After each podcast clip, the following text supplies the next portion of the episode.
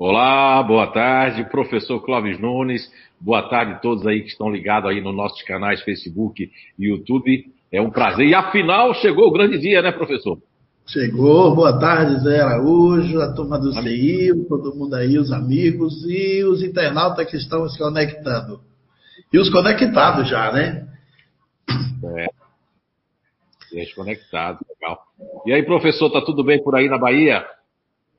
Aqui vai tudo como pode, só não vai como deve.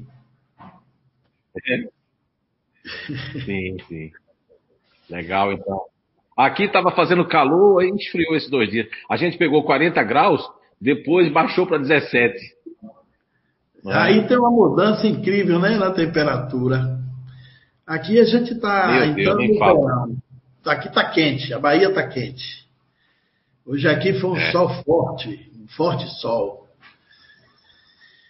Mas então, vamos começar a nossa live, você pergunta e o Espiritismo responde. A dinâmica já vai é. começar com alguém fazendo as perguntas ou você vai falar um pouco? Que não, não, vai... já vai começar com as perguntas. Eu só queria falar aqui um pouquinho da nossa equipe. Nós temos o Eduardo, que está aqui desde 5 horas da manhã para dar certo, né, com a Pamela. Depois nós temos aqui na. A gente tem um trio parada dura aqui, que é a Rosane e, né, a Rosimar, né, mudei o nome dela. Aqui nós temos a, a Dina Eugênio, que é a, a Gabriela Lana e temos aqui a Cipriane e Dona Sandra, que está ali na oração para dar tudo certo, né? Então, a gente é a equipe do CEIU, não é? E todos os trabalhadores. Então, professor, elas vão dizer ali qual, qual que será a pergunta para quem é, e agora as meninas vão falar. Eu espero que, que elas falem alto para todo mundo escutar, né? Boa tarde, é, Temos perguntas acumuladas do mês passado, né? Ó, acumulado ele está perguntando, né? Isso. Tem, tem algumas tem, perguntas tem, aqui. Tem algumas perguntas, mas eles refizeram a pergunta para não para a gente não esquecer. Né? Então, a primeira, boa tarde para todo mundo que está escutando, boa tarde, professor Clóvis Nunes. É, eu vou pedir para quem fizer pergunta, mandar direto no, no Face, ou nos comentários do Face, ou nos comentários do YouTube, porque aí fica mais fácil da gente fazer a filtragem, tá? Então, a primeira pergunta vai para o professor Clóvis Nunes. A pergunta é do Leandro. Ele pergunta assim: Quantos corpos o espírito encarnado possui além do perispírito? Físico, vital e mental. O senhor poderia detalhar?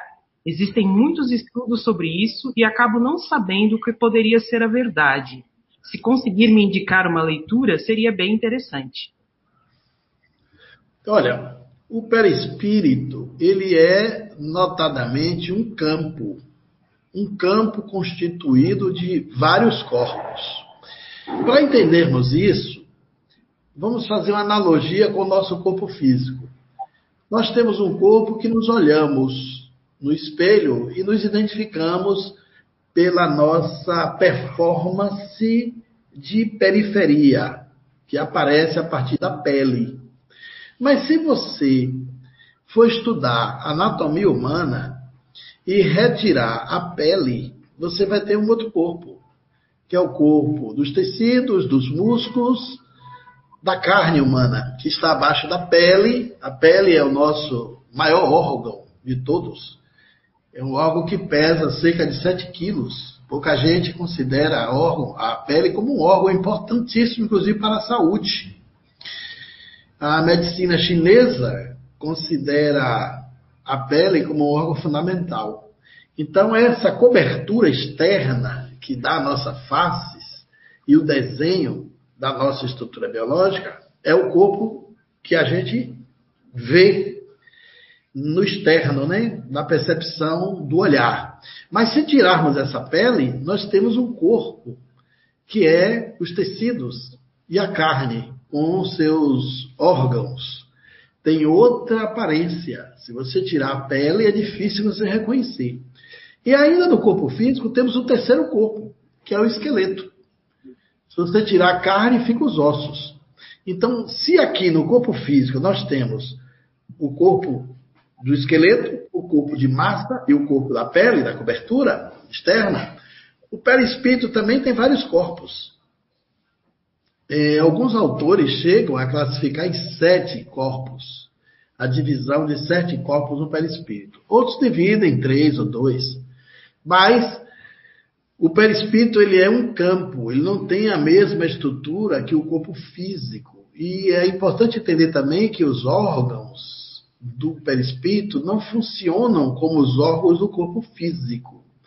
Mesmo aqueles espíritos que têm a sensação de dor depois da morte, de fome, de sede, e que eles sentem essas percepções como se estivessem vivos, está muito mais da sua é, condição de apego e de mente ainda do espírito materializado, com todos os desejos e paixões do corpo, ainda com apelo da dimensão espiritual, que é muito mais uma construção e um registro real feito pela mente do espírito do que da realidade espiritual que ele existe agora com a natureza do perispírito.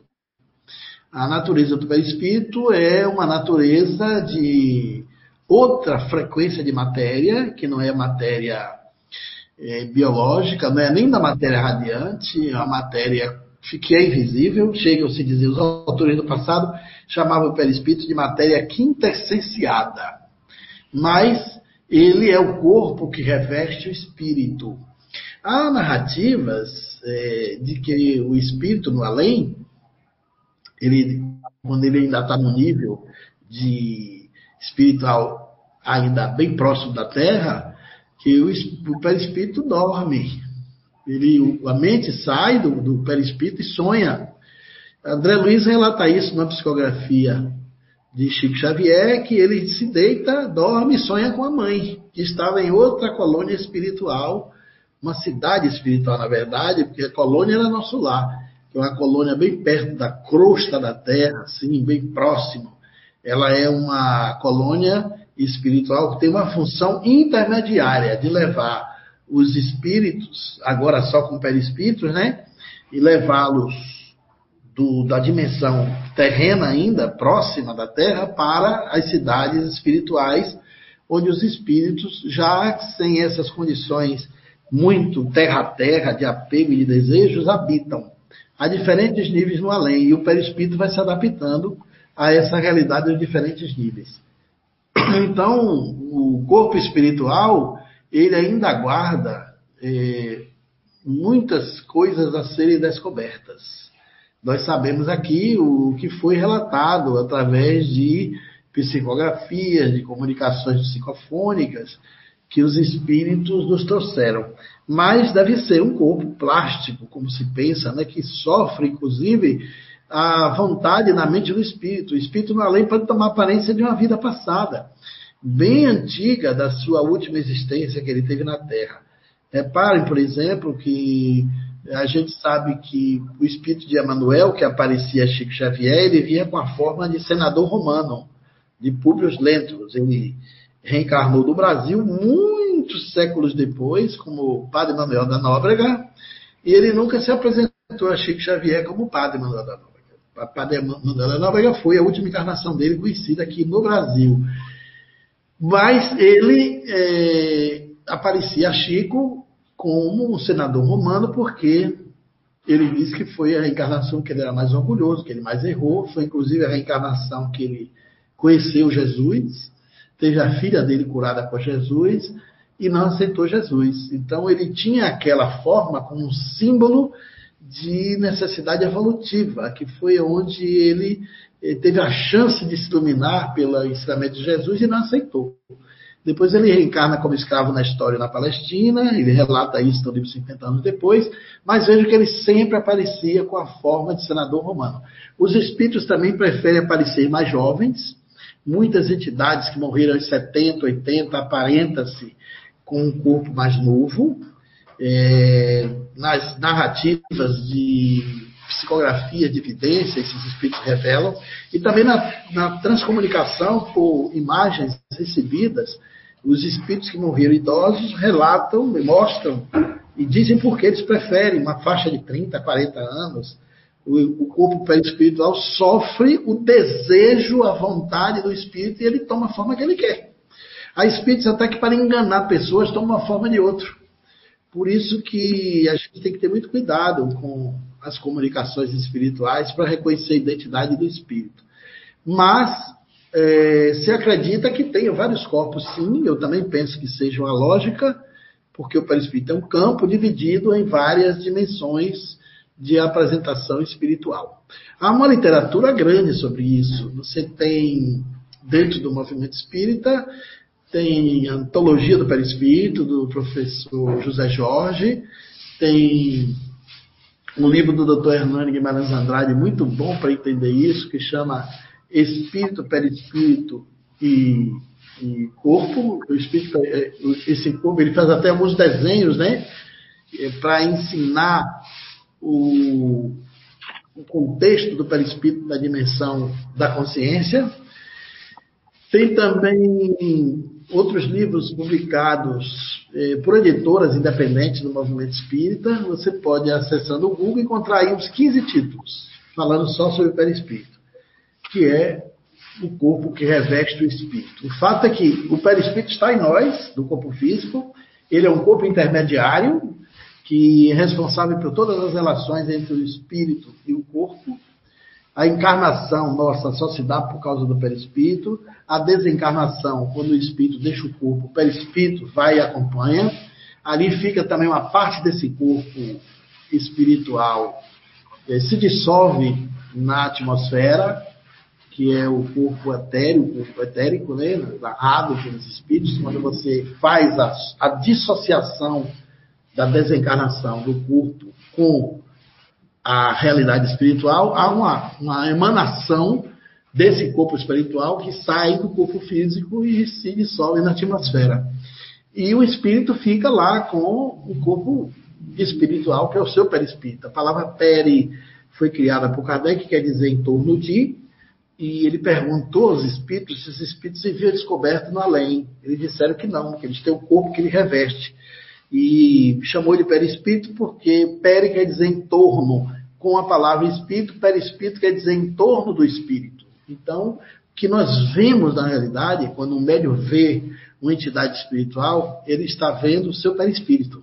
Porque o espírito realmente é uma centelha etérea, é um princípio inteligente, uma entidade extracorpórea. O espírito propriamente dito não tem uma forma.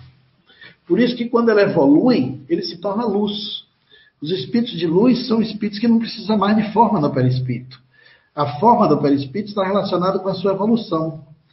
É, por isso que há espíritos que chegam, eles são tão avançados que chega a luz depois toma forma. Porque já tem uma luz na sua realidade. Também esses espíritos também não têm mais é, identidade de personalidade nominada. Por isso, espíritos de verdade, sua voz, com Pietro Baldi, outros espíritos. Allan Kardec quis saber o nome do espírito de verdade, ele chama de verdade. Já a última encarnação na Terra faz milhões de anos, milhares de anos, não tinha mais é, sentido, ele está revelando a última, a, a, última identidade dele. E o perispírito é, é a realidade que nós nos tornamos visíveis no além uns para os outros, e é pelo perispírito também que se dá todo o fenômeno da mediunidade, é pelo perispírito que se dá a relação do espírito com o corpo, do corpo para o espírito.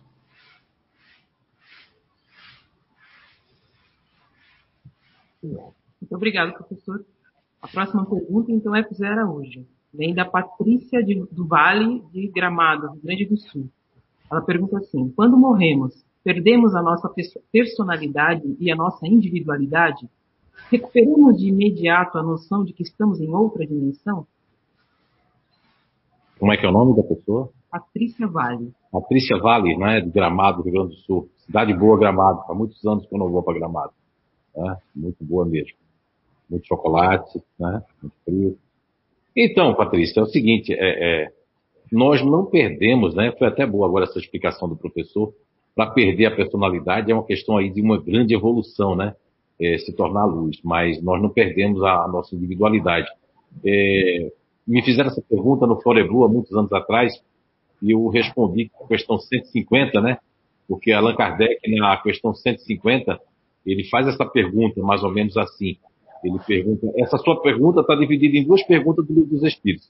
A primeira é na questão 150, onde Allan Kardec pergunta a respeito da se nós é, conservamos a nossa individualidade, né, quando nós desencarnamos, né, quando, após a, a, morte? E a resposta é que sim. E até o Espírito faz uma pergunta, aí Allan Kardec insiste, na 150A é, e depois na 150B. É, a espiritualidade responde para Allan Kardec que nós não perdemos a nossa individualidade. Quanto à personalidade, como eu estudo o comportamento humano, já comprovamos aí com milhares de pessoas fora e dentro do Brasil, que espíritos aqui mesmo, na CEIU, é, comprovaram que eles desencarnaram, por exemplo, o espírito que desencarna como um fazedor, né? Da personalidade que nós nominamos de um geni fazedor. Ele vai, ele encarna, dependendo do grau, é, do grau espiritual dele, evolução, ele pode até lembrar de algumas outras vidas, mas ele é obrigado, pelo menos eu penso assim, ele é obrigado a manter-se nesse aí, até porque ele só vai mudar de comportamento, se ele estiver ligado à Terra, né? Vai reencarnar na Terra, tem todos os detalhes. Ele só vai mudar de comportamento quando ele reencarnar novamente. Não é? E se ele for para outro mundo, como tem nas questões ali, né? 178 até 178, ele vai ter roupas de acordo com aquele mundo, né? com aquela atmosfera. Agora, a sua outra pergunta, que é a questão de, de como é que a pessoa passa quando ela desencarna, essa é a questão 164 de O Livro Na questão 164, Allan Kardec tinha perguntado na 163 sobre o grau de é, o que é que a gente sofre quando desencarna, e na 150 e, e, e na 163, Allan Kardec recebe uma resposta e insiste quanto ao grau de perturbação, se de uma pessoa para outra há uma diferença. Então, na questão 164, a espiritualidade responde Allan Kardec que existe sim, de acordo com o grau de elevação de cada um. Então, todo mundo, quer dizer, um pai, um filho, uma mãe, mesmo que vá para a mesma igreja, para a mesma casa espírita, o grau de perturbação de cada um de nós é de acordo com o nosso grau evolutivo. Ou seja, esse momento de perturbação depende muito do, responde a Kardec a espiritualidade, do nível de materialidade, de apego à matéria que nós tenhamos. Quanto mais desapegado, mais puro o espírito, menor o grau também de perturbação. Ok? Agora uma pergunta para o uma pergunta para o Felipe, a Vanderleia Borba. Há possibilidade de um obsessor reencarnar compulsoriamente e ainda influenciar a sua vítima, mesmo sendo lindo e inocente bebê? Eu não entendi o final, eu só entendi a possibilidade ah, já vi, de um obsessor encarnar compulsoriamente, ainda influenciar sua vítima, mesmo sendo um lindo, inocente bebê. Mas quem seria a vítima aí no caso é, da pergunta? O bebê reencarnado seria o obsessor? Eu não entendi a, a construção do texto. O obsessor é, reencarnou compulsoriamente. E ainda influenciar a sua vítima, você não ler, o lindo bebê seria o obsessor encarnado? Aí não teria como influenciar, não. Não seria. Entendi agora. O obsessor está no corpo. Ele não tem como fazer influência espiritual. Muito difícil. Ah, eu nunca ouvi um caso desse ainda na literatura espírita. Não li nada similar. Obrigada, professora. Próxima pergunta Zé Araújo. É do Carlos José, São Luís do Maranhão. Ele agradece a vocês dois por todo esse conhecimento. Aí ele pergunta para vocês, emanamos ondas ou partículas de energias? Existe diferença das energias entre as pessoas?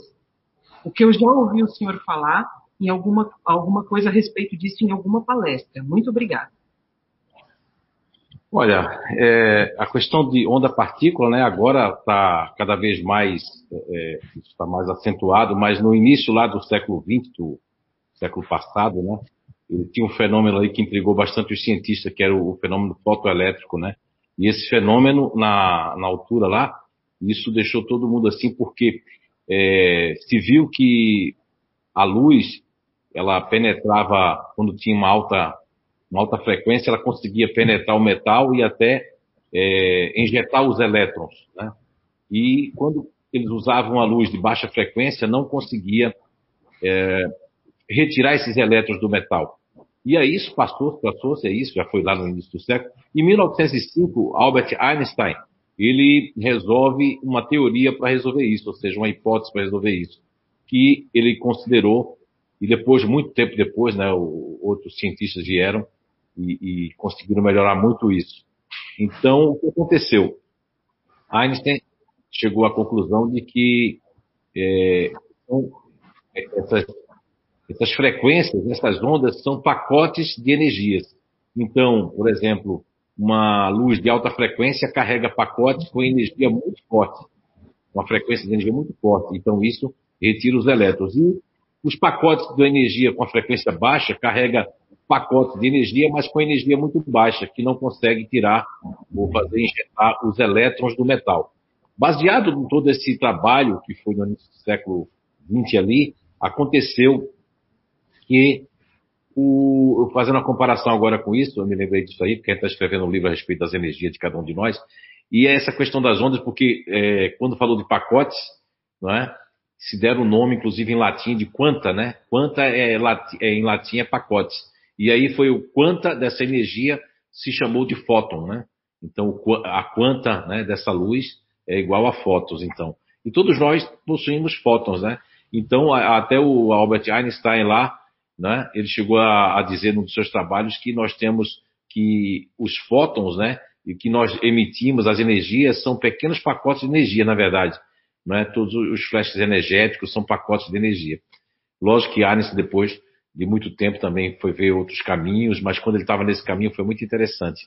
Aí depois, o Louis, eu esqueci o nome dele, é Louis, ele é, é um cientista francês, em 1924 ele escreveu sobre a dualidade onda-partícula, mas só em 1929 ele veio ganhar o prêmio Nobel, né? De, na, prêmio Nobel que existe ali de, da ciência, pela sua descoberta ali é, da onda-partícula. Olha, depois se comprovou que a onda também é partícula. E nós, quando estamos emitindo energias, todos nós temos energias. Então é o seguinte, Carlos, é, por exemplo, nós temos três, é, eu chamei isso lá, no, se você quiser entrar no site é, www.vocêeacura.com.br. Lá, inclusive, é, tem um descritivo, um resumo é, do CQE. O que seria o CQE? Quan, é, campo quântico energético. Esses campos quânticos energéticos, eles são, existe o campo quântico energético ativo, o campo quântico energético racional e o campo quântico energético emocional. Eu cheguei à conclusão, depois de muitos experimentos, aqui mesmo na CI principalmente, e outros lugares que nós aplicamos aí, é? seja o alinhamento energético, seja esse estudo das energias de cada um de nós, eu cheguei a uma conclusão, juntamente com a comprovação das pessoas, logicamente, que as pessoas ativas elas têm pacotes maiores porque há, há uma maior frequência devido a uma corrente chamada corrente centrífuga.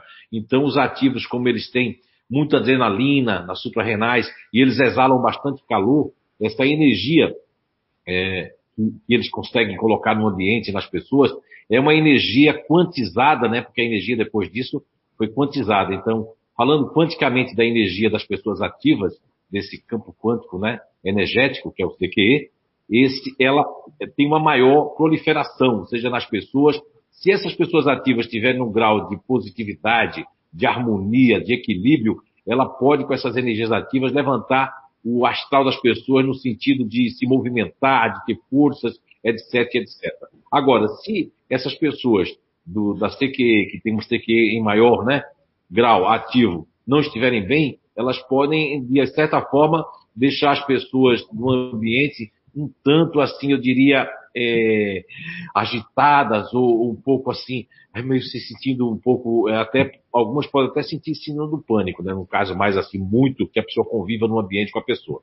Já o campo quântico energético racional, ele é formado por uma energia que a física chama de energia ou força centrípeta que vai para dentro do eixo. Então, as pessoas racionais, elas conseguem colocar para si dentro de si mesmo uma energia mais fria, uma energia mais racionalizada. É, a, a, o, o, o, potencial quântico dessa energia dos racionais, elas são mais, é, eu diria assim, são mais baixas, é, usando essa, a, esse exemplo que eu dei, né, que Albert Einstein chamou de pacotes, né, de energia. Então, esse pacote de energia, né, essa quantização da energia racional, ela é mais eu diria, mais fria. Então, uma pessoa racional, se ela tiver o ativo em segundo plano, isso está tudo vai estar tudo nesse livro que eu estou lançando aí. Tem um pouquinho lá no, no se você quiser ver, viu, Carlos? E aí indicar para outras pessoas no Maranhão. Já já vai sair o livro aí, que é o e-book. Agora, a pessoa que tem o campo quântico emocional, ou seja, que é o CQ emocional, que está em primeiro plano, ela vai ter uma, é uma particularidade. Eu cheguei a, a, nesses 22 anos de pesquisa, a perceber que toda pessoa que tem um emocional é, é, é, em, em, primeiro plano, o emocional ele vai depender muito do que tem em seguida. Se a pessoa tem uma ativa em seguida, esse emocional é emocional para fora. Também faculta-lhe, essas pessoas emocionais, é, atraírem pacotes energéticos de pessoas que estão tristes e as pessoas ficam alegres e elas ficam, é, que chamado hoje, é chamado aí pelo pessoal da fisioterapia, do reiki, da apometria, né? É, dessas questões bioenergéticas aí, é chamada de efeito esponja. Ou seja, essas pessoas acabam atraindo essas energias e, e acumulando para si. Não é? Se a pessoa está num padrão vibratório muito bom, ela, ela também ela se desfaz dessas energias porque ela não merece essas energias que ela, como efeito esponja. Os emocionais, então, eles podem ter uma energia para fora e para dentro, não é? Isso tanto os emocionais de um modo geral, as pessoas que fazem parte é, desse campo quântico energético emocional, e também as pessoas que fazem parte da inteligência emocional. Agora, é, todas essas, é, como você perguntou, Carlos, isso, isso acaba atingindo outras pessoas? Sim, isso vai depender muito também do convívio. Né? Nós temos alguns cases aqui do CIU, onde, onde nós temos uma pessoa aqui que é muito fidedigna à verdade, e ela sofria de pressão alta, uma pressão altíssima, mas o objeto que estressou involuntariamente que fazia isso era o marido. Assim que o marido faleceu, e antes mesmo dele falecer, ela já tinha sido controlada já, ela controlava é, é, é, a absorção dessa energia, porque era uma energia mais assim negativada, uma energia que, que fazia, é, é, como é que diz? Fazia com que ela entrasse nessa, nessa, nessa taquicardia, nessa elevação de pressão. Logo depois, hoje em dia, ela vai ao cardiologista e a pressão alta de tantos anos não existe mais, não é isso? Ela está aqui, ó, não existe mais, não é? Quer vir aqui? Apareceu o rostinho aqui, lindinho, vem cá. Lindona, vê só. Essa mulher linda, ela tem 60 e quanto? A menina? 65, ela é um caso com documento, documentado. Ela é uma, faz parte do neutro emocional. Olha aqui a lindona. Olha Oi, aqui, ó. Tá vendo o professor Cláudio tá vendo ali, né? Então tá Opa. aqui, ó. Tá bom?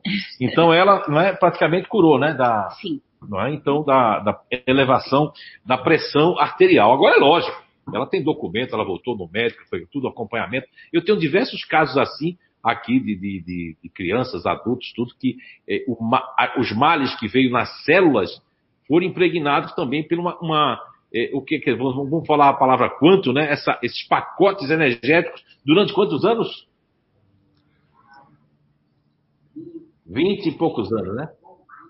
quase 30 anos. Ali, ó, ela é uma neutra emocional, o, como eu falei, o campo quântico emocional, ele é de absorção, de sugar mais de que, e também de doar quando a pessoa sabe fazer isso, né, e que aprende que eu vou estar escrevendo tudo isso, que é um assunto que é mais para o futuro. Há muitas pessoas que têm é, é muita, o copo muito cheio não entendem o que eu falo. Para entender isso que eu falo, viu, Carlos, e todos que estão nos vendo agora, tem que abrir o campo, tem que. Eu mesmo, eu escuto qualquer coisa, leio qualquer coisa, até porque eu tenho o respeito por qualquer coisa. Lógico que a gente tem aquelas predileções, né? Nós vínhamos agora no, no, no carro para cá, para CEIU, e aí é, apareceu ali alguém, botou no, no, Instagram um palestrante aí, muito conhecido no nível espírita, mas aí eu disse para mim, olha, eu sou fã do professor Clóvis Nunes, se não fosse ele, eu não tinha ficado é, é, é, no espiritismo que eu ia achar muito religioso, igrejeiro, muitas palavras assim, como dizia o, o nosso saudoso Alamar Regis. Eu sou mais dessa maneira científica, né? Dessa questão assim de estar tá buscando conhecimento, burilando conhecimento. Então, Carlos, faça isso, pesquise mais. É, foi muito é, providencial a sua pergunta e, e que você possa, né, saber mais sobre as energias de cada um de nós, porque é muito a coisa é muito assim parada, né? Tivemos o Jacob Mello, que só fica. Ele é uma pessoa que eu aprendi muito com ele sobre magnetismo, né? E, estudei o mesmerismo também, mas isso vai muito além. O, o, quando vai evoluindo o mundo, os conhecimentos têm que evoluir juntos. Então, essa é a minha opinião, mas também a minha comprovação dos estudos e pesquisas que eu faço. No caso da energia, já faz 30 e alguma coisa, 32 anos. E do comportamento, 22 anos. Ok? Espero ter respondido. Obrigado, Zé. A próxima pergunta é para o professor Clóvis Nunes. é do Antônio Denis. Ele não colocou de onde ele veio, da a cidade que ele é. Se vocês puderem colocar a cidade de onde vocês estão falando, é bem legal para a gente saber até, é, até a gente está atingindo, né? Então, Antônio Denis pergunta se para o professor Clóvis Nunes. Ouvi alguém comentar que o cronovisor foi resgatado. Isso é possível? Seria bom se o senhor pudesse explicar para nós o que é cronovisor, que acho cronovisor, que muita gente, cronovisor, cronovisor, muita é, gente acho que não sabe o que é isso. Eu já assisti a palestra do professor Cláudio sobre isso, o homem aí entendido. Vamos lá. Antônio, o cronovisor não foi resgatado ainda. Embora os criadores do cronovisor acreditem que ele seja facilmente montável. Se um grupo de cientistas se juntarem, físicos, químicos, gente ligada à eletrônica, hoje constrói o cronovisor muito mais facilmente do que no passado. Essa palavra vem de um equipamento que foi desenvolvido no ano de 1959 por um grupo de seis cientistas e tinha a liderança do Padernet e esse aparelho tinha a condição de registrar cenas do passado cenas que ficaram no passado. E algumas pessoas chamam isso de viagem no tempo, mas o cronovisor, na verdade, seria um equipamento, segundo as descrições da época, montado com vários tipos de antenas. A imagem aparecia em 3D, na época não tinha esse nome de 3D, essa imagem se projetava assim no espaço, virtual mesmo, toda a dimensão virtual antes de nós termos hoje toda essa tecnologia, quando o mundo ainda era completamente analógico em termos de comunicação. Então, eles conseguiram, é, Cronos quer dizer passado, visor vem de visão, visão do passado. E os cientistas conseguiram, no cronovisor, registrar é, vários, várias ocorrências, é, entre elas o discurso de Cícero, do passado bem distante, tem uma, uma, um discurso publicado é, que não existe em livro algum, ninguém sabe a origem e se acredita que isso veio de, da gravação do cronovisor. Eles conseguiram pegar é, um discurso de Mussolini, da Itália, do, também do passado. Eles apanharam uma parte das catilinárias, pegaram o discurso de Cícero e conseguiram também é, pegar o planejamento de um sequestro. E avisaram a polícia, inclusive, e evitaram esse sequestro. Mas os cientistas ficaram obstinados, até porque tinha um físico padre, o Padernete, era catedrático em física e reitor da Universidade Católica de Milão. E era um dos cientistas mais respeitados do seu tempo tinha amizade com muitos personagens do mundo da ciência, inclusive os prêmios Nobel. O Padernet, além de muito querido, era reconhecidamente notório cientista.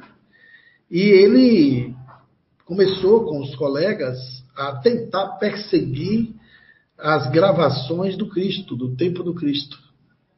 E chegaram em vários momentos da vida de Jesus viram que existiram outros crucificados que eram tidos como Messias. Jesus não foi o primeiro Messias a ser crucificado, pelo que o avisou, apareceram outros. Todos sabemos que a cruz não foi feita para Jesus. A, a, a, cruz é uma tortura romana que, desde o tempo de Espartaco, já tinha crucificado centenas de soldados que seguiram Espartacus depois que ele perdeu a última batalha e foi vencido. E eles apanharam essas cenas até que chegaram à cena da crucificação de Jesus e filmaram a cena. E nessa cena eles descobrem detalhes interessantíssimos, como por exemplo, que aquele sirineu que ajuda Jesus a pegar a cruz, a levantar a cruz, ele não fez aquele ato por livre, espontânea vontade ou por compaixão a Jesus ele foi obrigado pelo soldado romano que o ameaçava com chicote para que, se ele não ajudasse Jesus, ele ia apanhar, porque pela lei romana, o, a tortura do crucificado envolvia a condição de que ele chegasse vivo até o Gólgota, até o momento que ele fosse ser pregado na trave, ele tinha que estar vivo, porque era da natureza da, da tortura que o crucificado morresse por asfixia, é, o sofrimento se estendesse. A extensão da dor tinha que ser aguda. É, é, é realmente uma tortura terrível a cruz. E depois que ele ficava com os braços presos no madeiro, na trave da cruz, eles, com o pé também preso, eles quebravam o joelho com uma marreta, para que o corpo descesse e ali o pulmão sofresse a pressão pelas costelas e vinha a morte por asfixia. A pessoa morria em dose alta de sofrimento.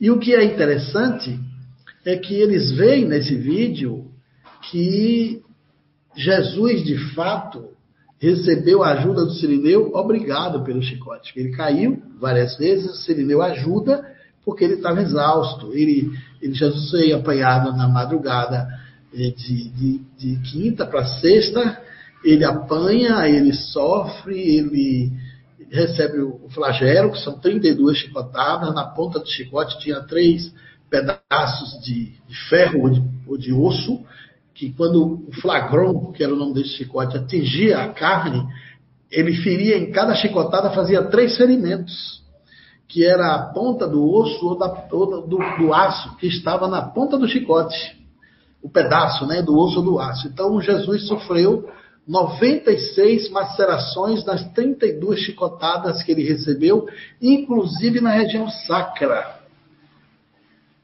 E o sofrimento foi grande. Tanto é que eles não precisaram quebrar o joelho de Jesus, Jesus morre por infarto. Os pesquisadores que estudam o sudário e o sofrimento de Jesus, pelo que ele sofreu, pelo que ele passou no flagelo, na tortura do açoite e da, da, da exposição à dor, ao sofrimento que ele teve, falta de comida, de água, e ele vai e morre por infarto e muita perda de sangue. Então, o, o, o cronovisor filmou essa cena. Não aparece Maria com aquele pano, não aparece aquela cena, aquela cena pode ter sido mitológica. Eles foram até as frases que Jesus fala. É, por exemplo, quando é, Jesus fala, tenho sede, eles entenderam que não era sede de água, era, na interpretação do que Jesus diz lá, seria sede das almas. Jesus tinha sede é, da, de alcançar o espírito das pessoas. Não, a frase não foi, ó oh, Pai, por que me abandonastes?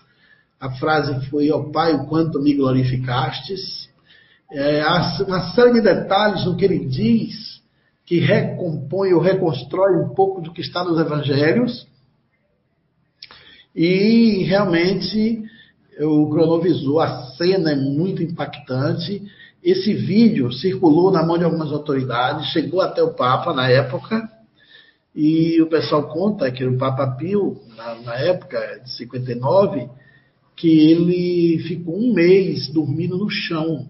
Ele deixou a cama, em respeito ao sofrimento do Cristo, ele colocou um mês da vida dele em, em desconforto, porque ele ficou muito chocado com aquilo.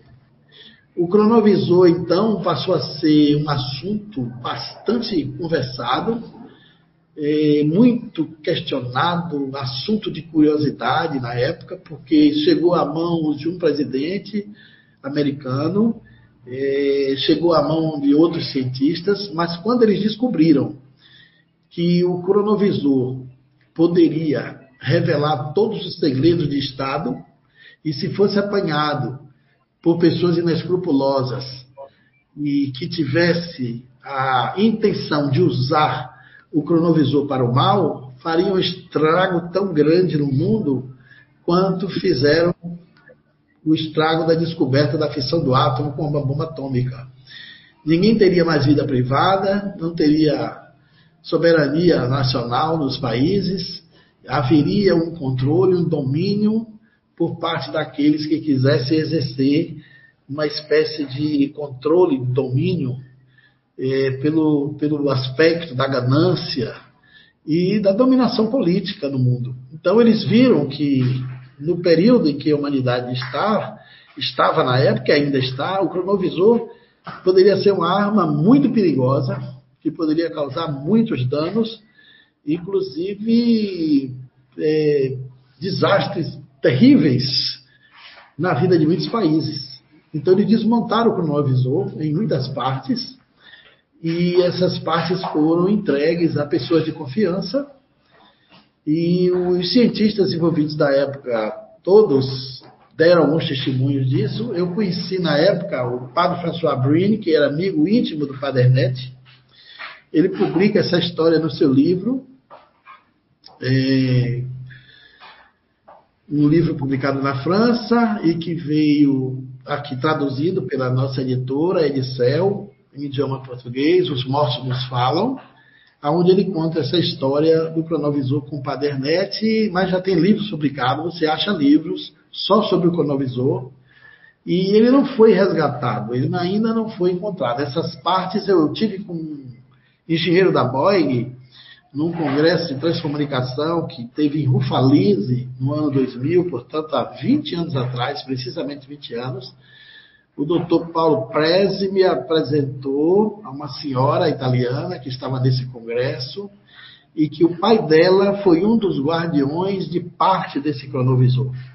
E ela me confirmou que ainda era criança quando via o pai falar dessa descoberta extraordinária liderada pelo Padernete e, assim como o pai dela, oito cientistas guardaram parte do cronovisor que foram espalhadas pelo mundo para poder eles não serem é, motivos de uso com é, objetivos maléficos ou objetivos que viessem trazer prejuízo à humanidade. Mas os cientistas dizem, inclusive o Padernet relata, que é muito fácil fazer o cronovisor. E aí a gente pensa, será possível você ver o passado? Ora, muito simples.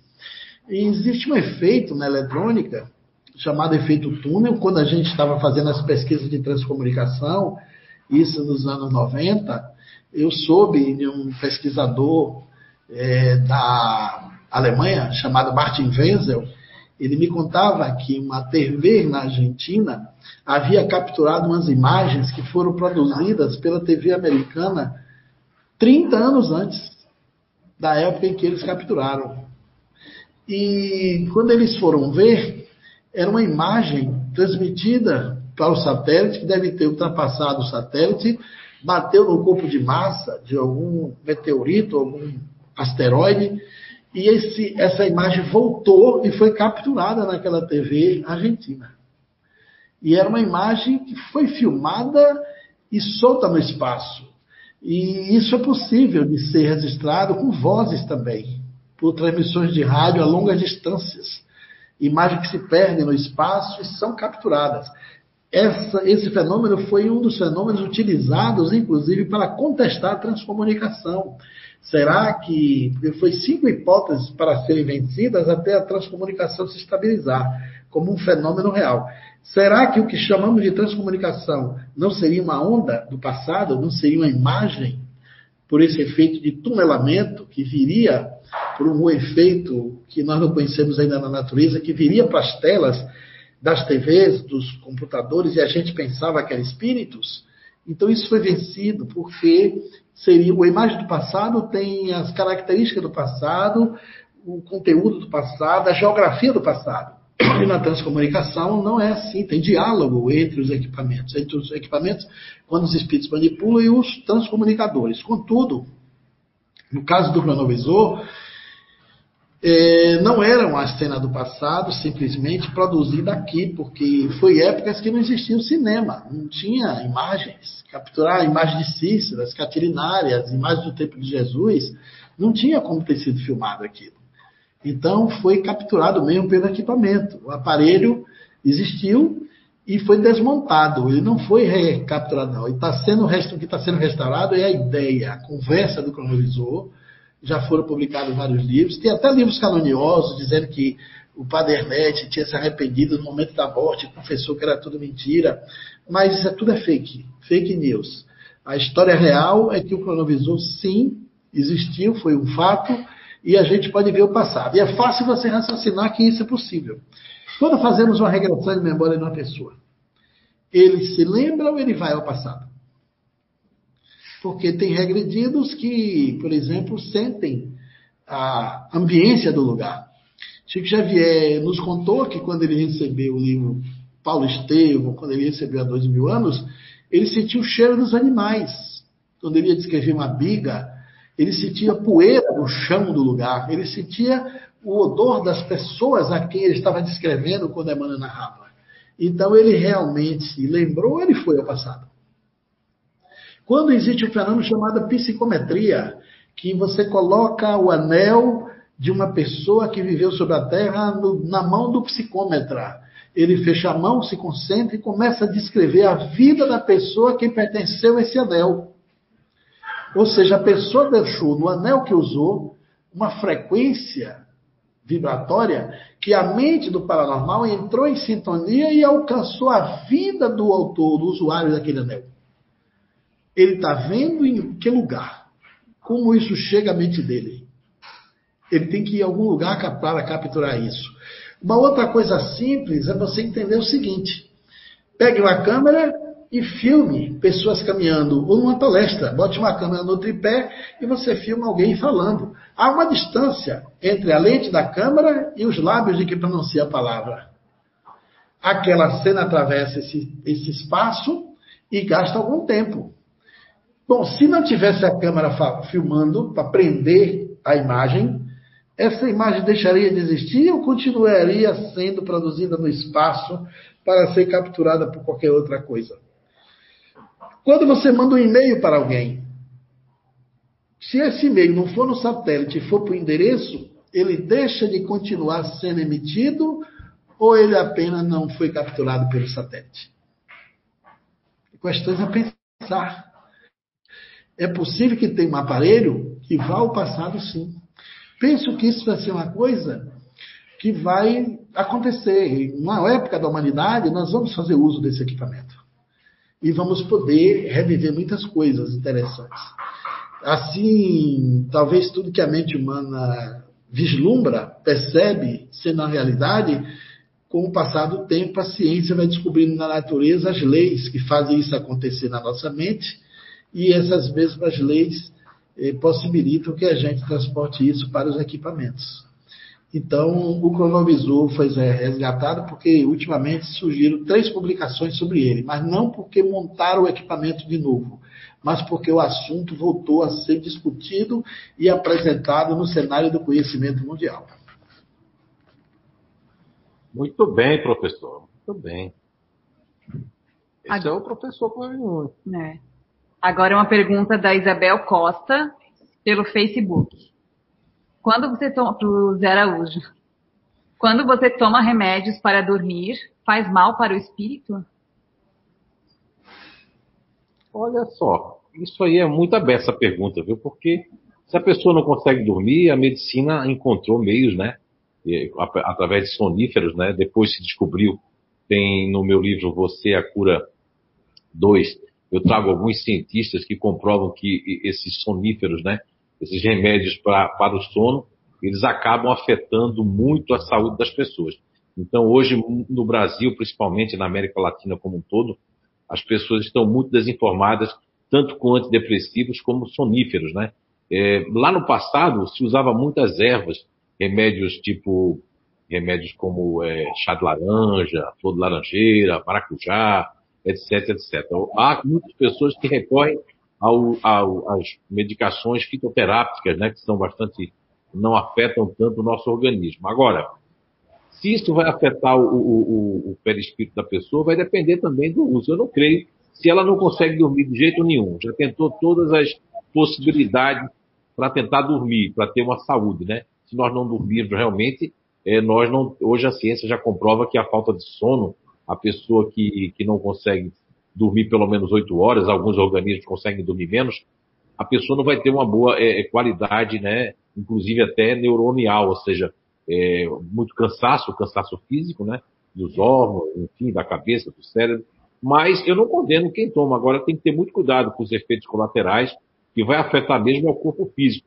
Agora, a, o que afeta o espírito, ou o perispírito, né? O professor Clóvis nos deixou muito bem entendido que o espírito é uma centelha. Agora, o nosso corpo perispiritual, esse corpo perispiritual, ele, ele pode ser afetado quando tudo é demasiadamente se torna um vício.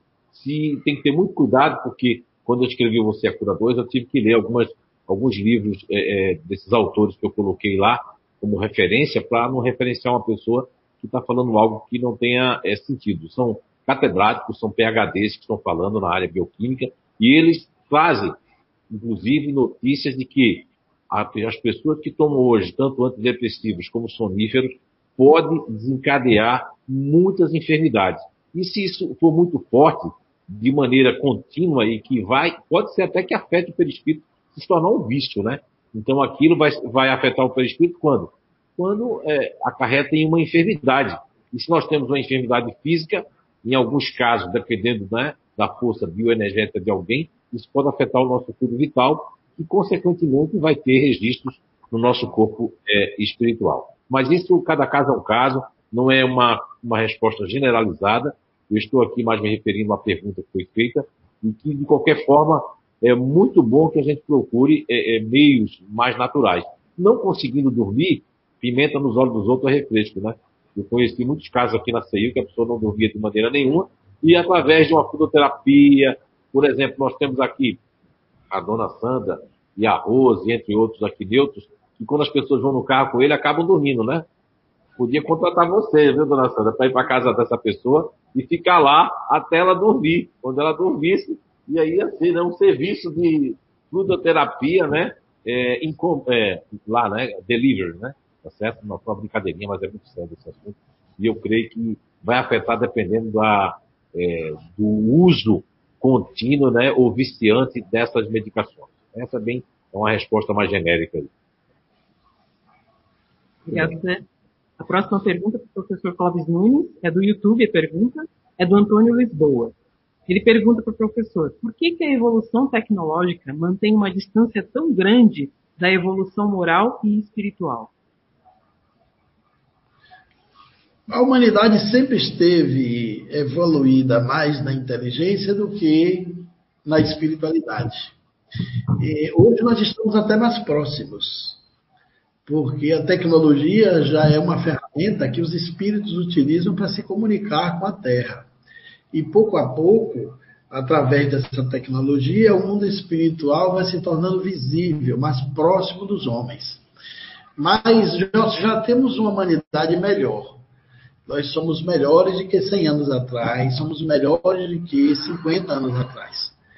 Mas tecnologicamente, por exemplo, nós avançamos muito. É, agora é um paradoxo.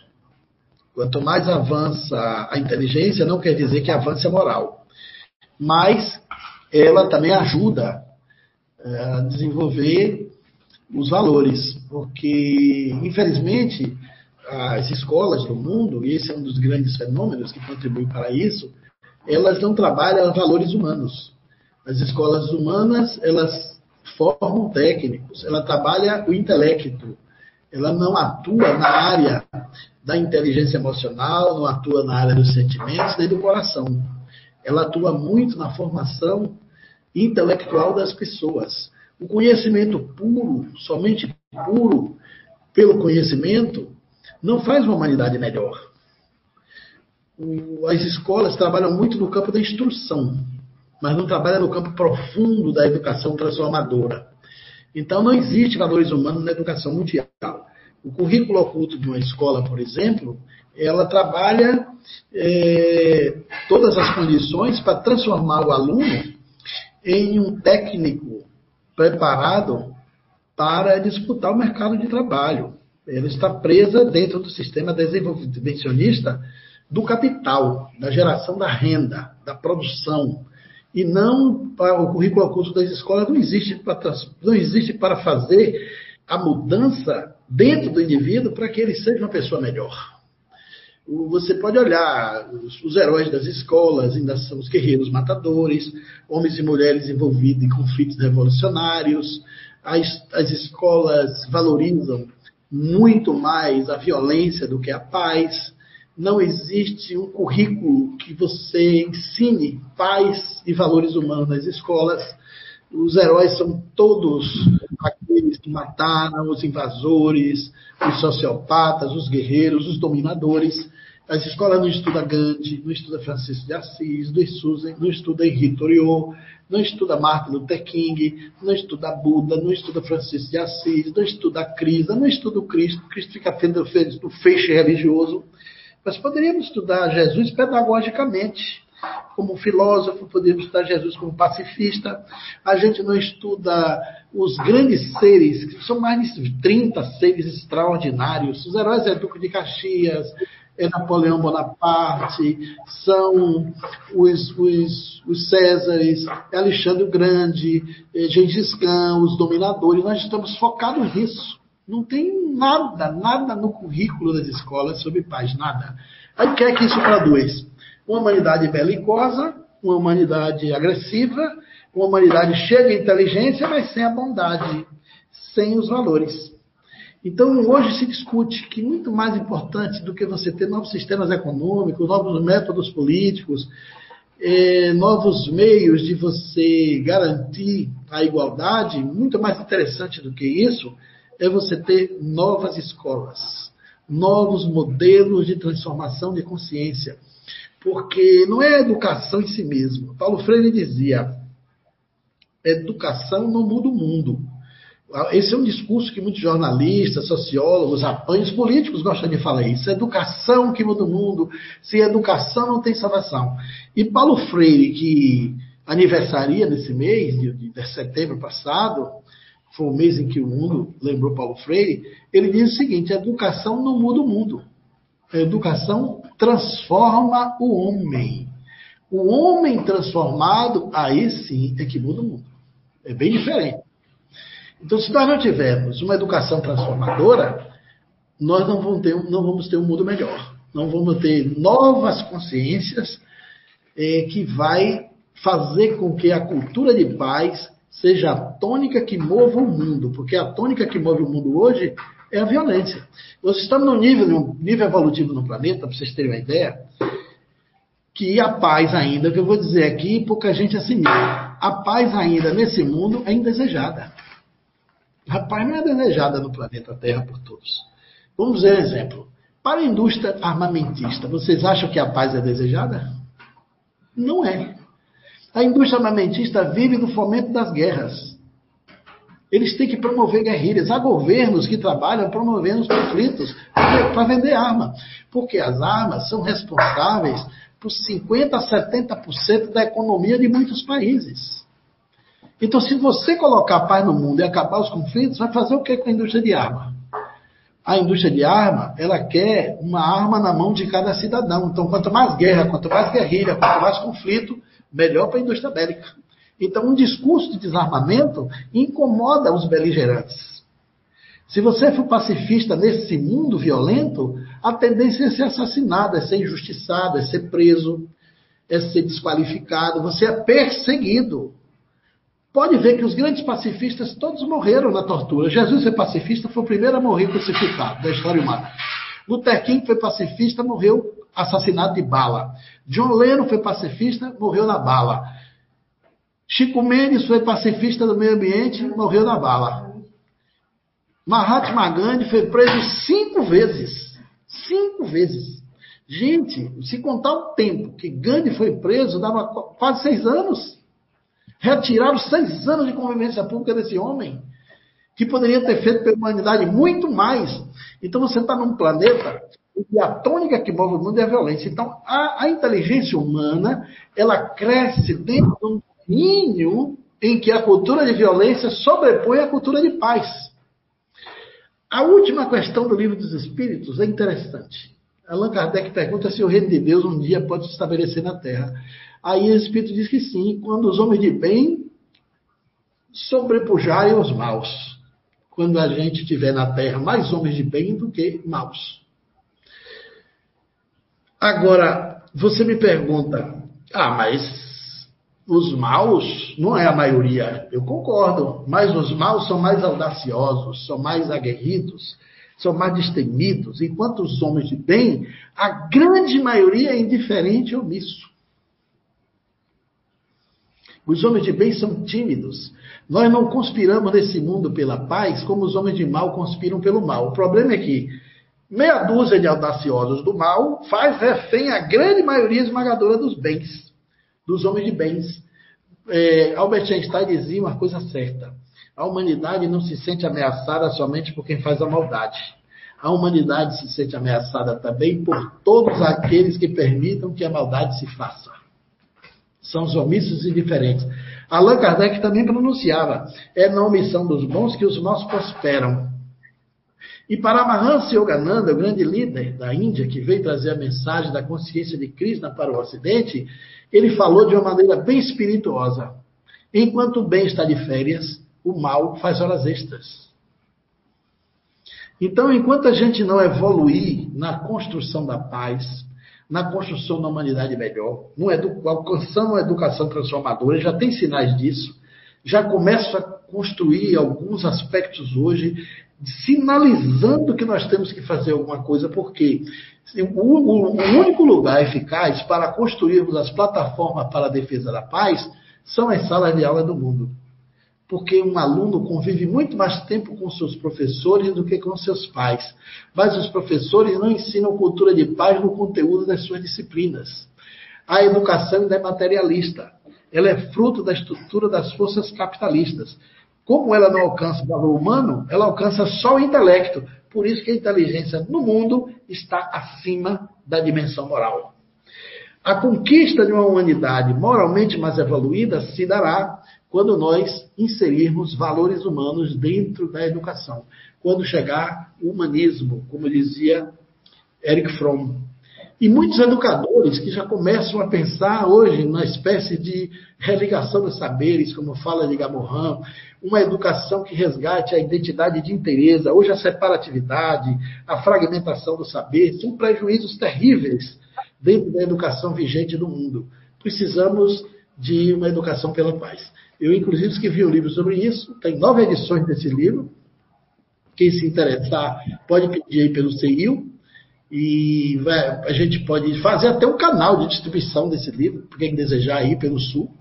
A CEIU pode distribuir, a gente dá toda a renda para a CEIU do livro que vender por aí. Eu não tenho interesse em ganhar dinheiro com livros que estejam relacionados à cultura de paz e da espiritualidade. A renda vai para ajudar as instituições que distribuem. Então, se alguém na live aqui quiser o livro, pode pedir pela CEIU que a gente envia, a CEIU distribui.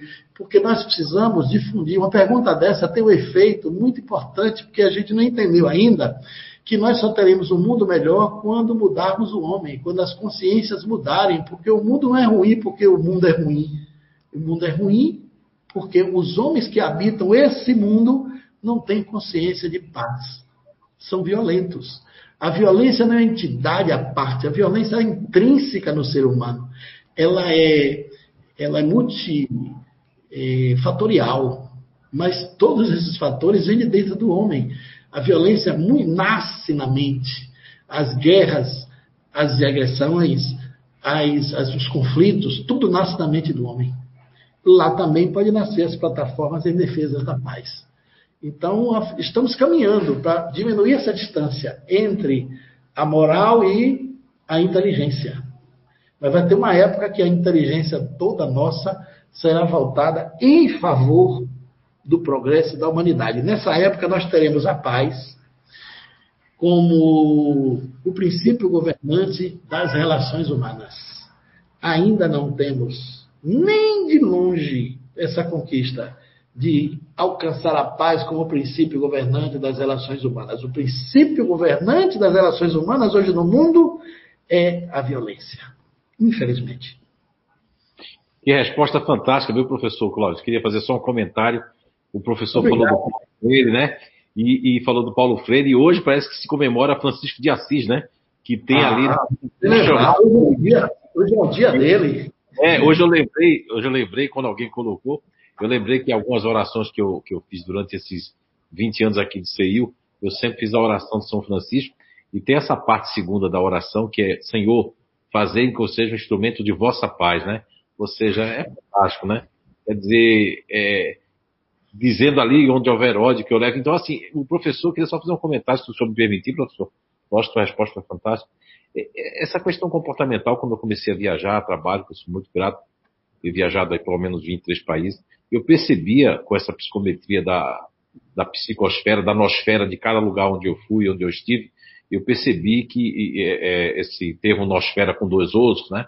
N-O-O-O, né? nosfera, é um termo que eu peguei emprestado aí do grande filósofo francês Teilhard de Chardin, né? onde eu escrevi o livro Nosfera. Agora, eu percebi que na cultura e, e, no inconsciente coletivo, vamos chamar assim, um pouco fugindo um pouco de Carl Gustav Jung, eu percebi que os comportamentos a nível de, de, de, de coletividade, por exemplo, vamos dar um exemplo aqui de Portugal, recebi esses dias aí do, do José Lucas, uma coisa interessante que ele falou, olha, como você bem diz, já foi, e outros portugueses me comprovaram, desde 2013 que eu vou a Portugal, me comprovaram que lá o, o inconsciente coletivo, essa a psicosfera lá é neutra, ou seja, as pessoas não querem conflitos. Da Índia eu percebi que também é assim, uh, da Suíça, quando eu fui depois, que eu já falava sobre isso, eu tive a oportunidade de ir algumas vezes lá, percebi que o inconsciente coletivo é neutro, por isso que passou a Segunda Guerra, eles se fingiram de morto, como todo neutro faz quando é criança.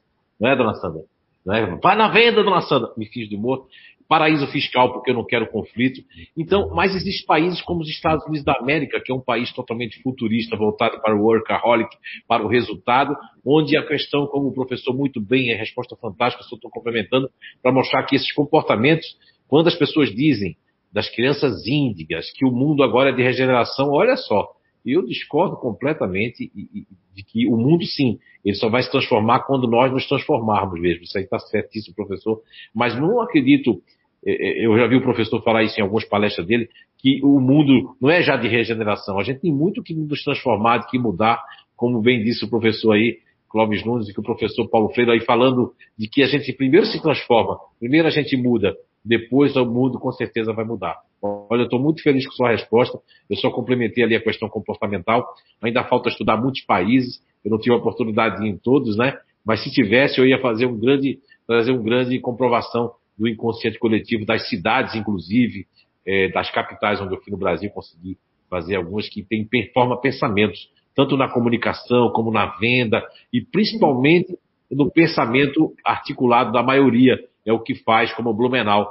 Blumenau é uma cidade é, com quase 400 mil habitantes, mas é totalmente voltada para segurança, para desconfiança. Aqui, se uma pessoa falar muito aqui, ela é desconsiderada e eles se retraem. Então aqui eles gostam de, eles entrevistam a pessoa, eles buscam segurança, a desconfiança, e aqui é muito grande. Aqui tem as maiores seguradoras do mundo. Aqui tem seguro do joelho, da sandália havaiana, do cachorro, da coleira, tudo que se pensar. Tá bom? Vamos em frente. Agora uma pergunta para o Zé, do Face, é da Lúcia Lira. Boa tarde. Vocês podem falar um pouco sobre as atividades dos pretos velhos e a sua relação com o espiritismo? Obrigada. Olha só, eu vou fazer um pedacinho, mas eu queria muito que o professor Clóvis Nunes respondesse isso, porque tem muito mais bagagem do que eu para responder sobre isso, né? E o meu assunto hoje, como eu estou muito na energia, nessa coisa, a gente conhece um pouquinho, mas quem conhece muito mesmo, e eu, eu, eu admiro sempre, não estou aqui bajulando, que eu não bajulo nem a minha mãe, nem ninguém, mas é porque realmente é verdade o professor sempre vai ter uma resposta muito melhor nesse sentido. Agora, eu quero dizer aqui, publicamente, que eu não tenho nenhuma vergonha de eu aqui, né, já tenho recebido esses anos todos ali o preto velho, não é isso? E essas pessoas aqui têm o maior respeito. Agora, se esse preto velho recebe, ele é um preto velho mesmo de verdade, aí eu já não sei.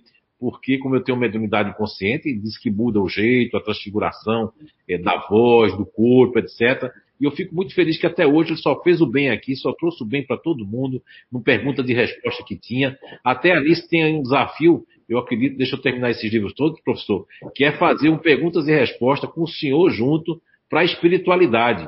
Ou seja, que o Zé Ninguém aqui de nada recebe os espíritos e o senhor manda ver aí perguntas para os espíritos aí, que tem conhecimento de todo mundo, né? Então, deixa eu terminar as coisas aqui, que eu topo esse negócio, até porque quem não deve não tem, e se os espíritas sabem. O Kardec, né? naqueles anos, fez isso, o que agora né? podemos fazer? Né? Ó, mas deixa aí, o professor vai responder a pergunta, faz uma nova pergunta para o professor aqui. Vai?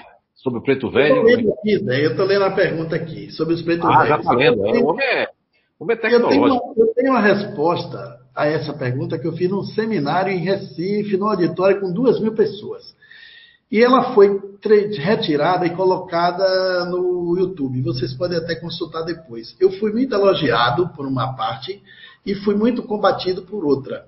Aproveito o momento aqui porque alguns irmãos nossos da Umbanda e relacionadas até ao movimento das religiões africanas não entenderam muito a minha resposta. Achou que eu estava é, desconceituando os preto velhos e ao contrário, a minha resposta foi para valorizar porque existe muito preconceito no, da prática da mediunidade. Às vezes, eu falo aqui para o movimento espírita. O movimento espírita, às vezes, faz uma espécie de engessamento, engessa a mediunidade dentro de conceitos e padrões que tem que ser tudo ali preso, dentro daquele, daquela coisa reducionista, né?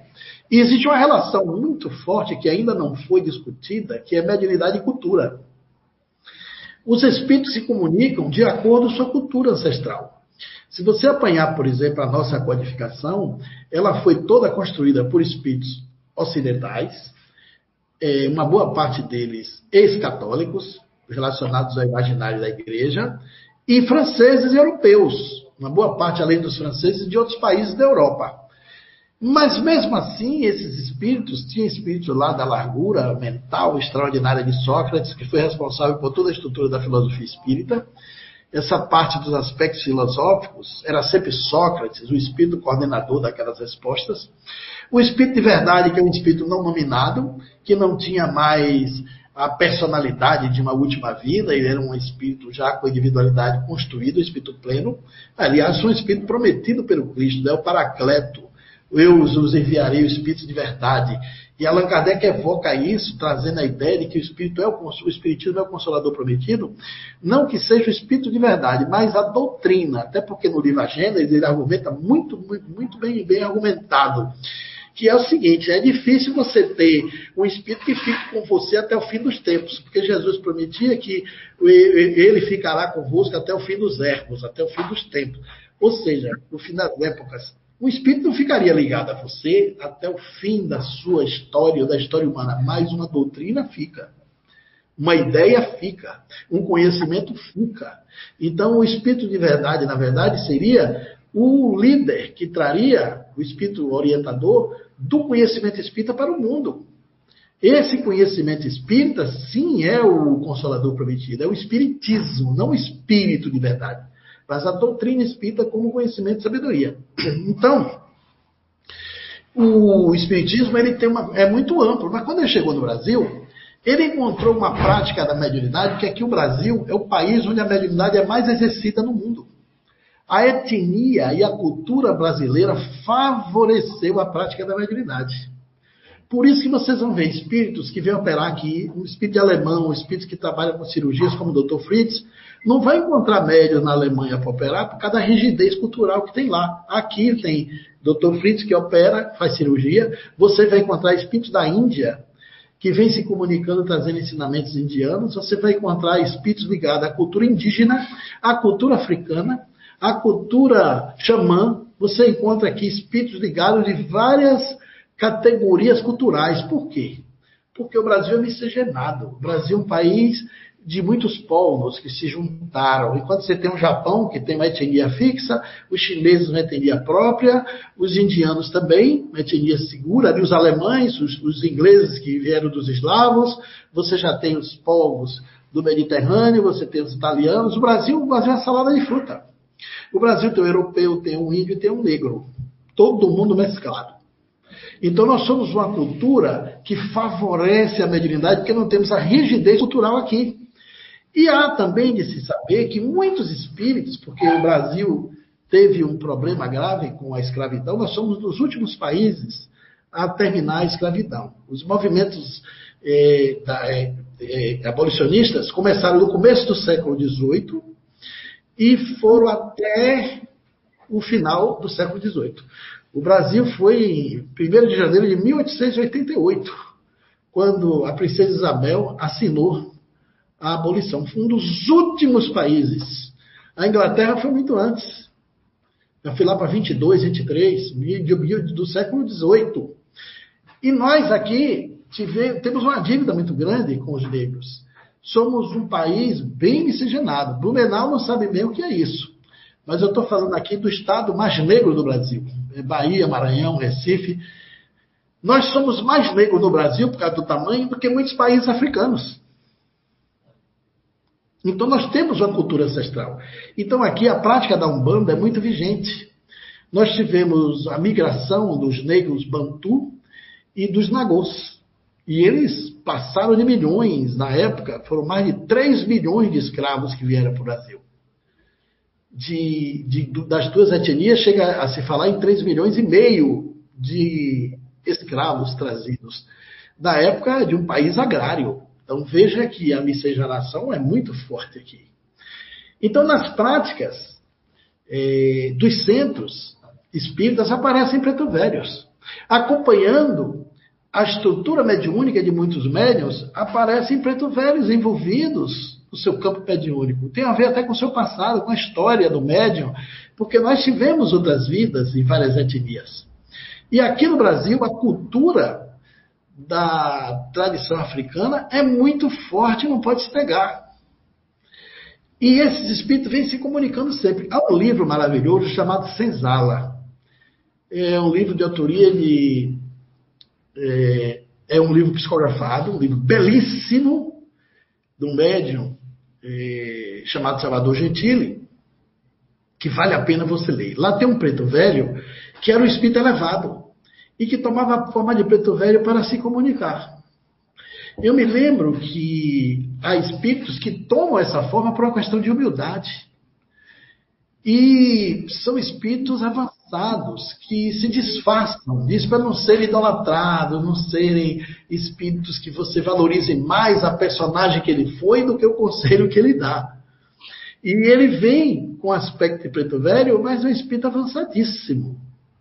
Aí, eu comentei na minha outra explicação que se um espírito chega numa casa espírita e ele pede charuto, ele pede cachimbo, ele pede chá, ele pede para fazer oferendas, não condiz com a mediunidade espírita. Aí sim você pode até é, questionar essa entidade porque são atavismos que não estão dentro dos horizontes da prática mediúnica no Espiritismo. Mas se ele vem fazendo isso dentro do movimento mediúnico, onde tudo isso é compreendido como é, movimentação de energias, até de curas, e que tem muita cura nesses ambientes mediúnicos, tanto da Umbanda quanto dos terreiros de Candomblé, porque no candomblé há uma diferença, há uma, uma mistura. O candomblé, na, na prática do, do candomblé, não tem psicofonia. O médio do candomblé, ele vibra na força do orixá. Ele dança, ele recebe uma atuação, mas ele não psicofona. Mas no, no sincretismo de práticas umbandistas, já mistura o imaginário católico com o imaginário da, da, das religiões africanas e o candomblé. E você tem a Umbanda. A Umbanda parece muito, é mais sincretizada com o catolicismo do que com o espiritismo. E as pessoas acham que a Umbanda é um tipo de espiritismo e não é assim. Ela tem muito mais proximidade. Por quê? Os orixás têm a ver com os santos da igreja. Você tem Ogum, como São Jorge, você tem Oxalá, como o Senhor do Bonfim, você tem Ansan como Santa Bárbara, e você vai associando os santos da igreja com os orixás. Por que isso? Porque quando os negros vieram, eles eram proibidos pelos jesuítas e pela igreja católica de praticar a mediunidade com os ritos mediúnicos do, do candomblé e das tradições africanas. Por que eles eram proibidos? Porque a igreja considerava isso uma coisa pagã. E ceifava aquela prática, proibia. Inclusive, a igreja fez uma coisa pior. Além de obstacular a prática cultural da manifestação com os espíritos, a igreja matava a identidade original do próprio negro, porque eles tinham um nome próprio. Mas você, o, o, escravo era apanhado e o nome dele era Kunta. A igreja levava um padre dentro dos navios de escravidão e batizava esses negros antes dele descer no solo, de seu nome é Francisco, seu nome é Pedro, seu nome é José. Mudava o nome do, do, do escravo capturado, do negro capturado, para tornar escravo. Gente, isso é uma coisa muito séria, muito absurda. Você ser tratado por um nome em outra língua que você nunca viu, não sabe o que é, e ainda vai pertencer como um bicho. Você vai ter um, branco que é dono do seu corpo. Não? Se você fizer uma empatia para o lado oposto, é muito difícil. Então, os negros, no banzo, na tristeza, não podiam praticar os rituais das suas práticas religiosas africanas, porque a igreja considerava tudo isso coisa do demônio. Aí eles batiam o tambor. E quando os padres chegavam para proibir, ele dizia: Não, a gente está adorando Nossa Senhora com a nossa imagem de Yansan, com o jeito que a gente adora Yansan. E aí foi associando um santo da Igreja Católica com o orixá africano. E de repente nasceu essa prática da Umbanda que tem os santos da igreja relacionados com os santos, com, com os orixás africanos. Então é uma religião muito mais mesclada. E lá nessas práticas da Umbanda, porque pouca gente sabe disso, a Umbanda ajuda muita gente mediunicamente. Mesmo que seja uma mediunidade ainda voltada mais para o mediunismo, mas lá os pretos velhos, eles são verdadeiros acolhedores espirituais, conselheiros espirituais, e que faz um trabalho de redenção espetacular dentro dos terreiros. O que a gente não pode é deixar que o preconceito traga, por exemplo, a prática do sacrifício dos animais, são práticas mais ancestrais, e seu espiritismo não adota, não admite. É, os sacrifícios de sangue, tem uma linha que não entra mais nisso aí. Uma série de práticas mediúnicas que não aceitam essa essa relação com os animais nem com o sangue. Mas eles todos têm um significado. Os pretos velhos geralmente passam banhos, ervas, eles trabalham com as, as, as plantas, eles são muito fitoterapeutas, né? Com as energias que tem nas plantas. E nada disso o Espiritismo não admite. É um, um outro horizonte da prática da mediunidade. Mas, dentro das casas espíritas, tem muitos preto velhos que se comunicam. Sem nada desses atavismos e às vezes são espíritos bons que se apresentam com uma identidade disfarçada. Como também a notícia de que o espírito Dr. Bezerra de Menezes atua muito nos terreiros de Umbanda. E ele é muito querido lá. Então, um espírito espírita que atua nos terreiros de Umbanda, fazendo uma espécie de ação é, mútua, né?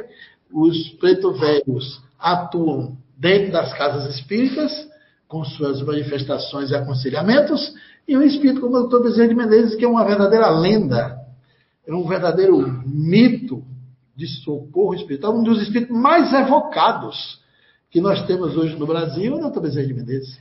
E ele atua nas casas espíritas de Umbanda.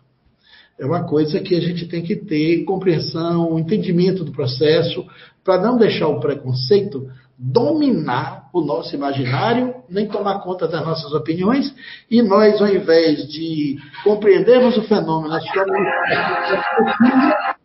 gente passa a tentar interpretar um, um fenômeno pelo seu resultado destrutivo ou conflituoso por falta de compreensão de relacionar a mediunidade com a cultura.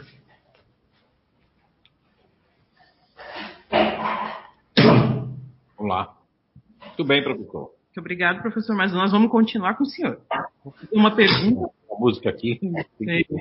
Nós vamos fazer uma pergunta agora do YouTube. É, a pergunta é da Thelma Ferreira. Ela pergunta assim, professor: onde ficam gravadas as nossas memórias de experiências vividas? No perispírito ou no espírito? Se ao reencarnarmos em, em outro mundo, que é constituído por outro perispírito, como conseguir acessar essas memórias? A pergunta é para mim? Sim. Não é para Zé?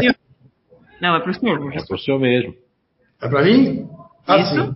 A sede da memória é a consciência, é o espírito. Mas ela atua pelo perispírito.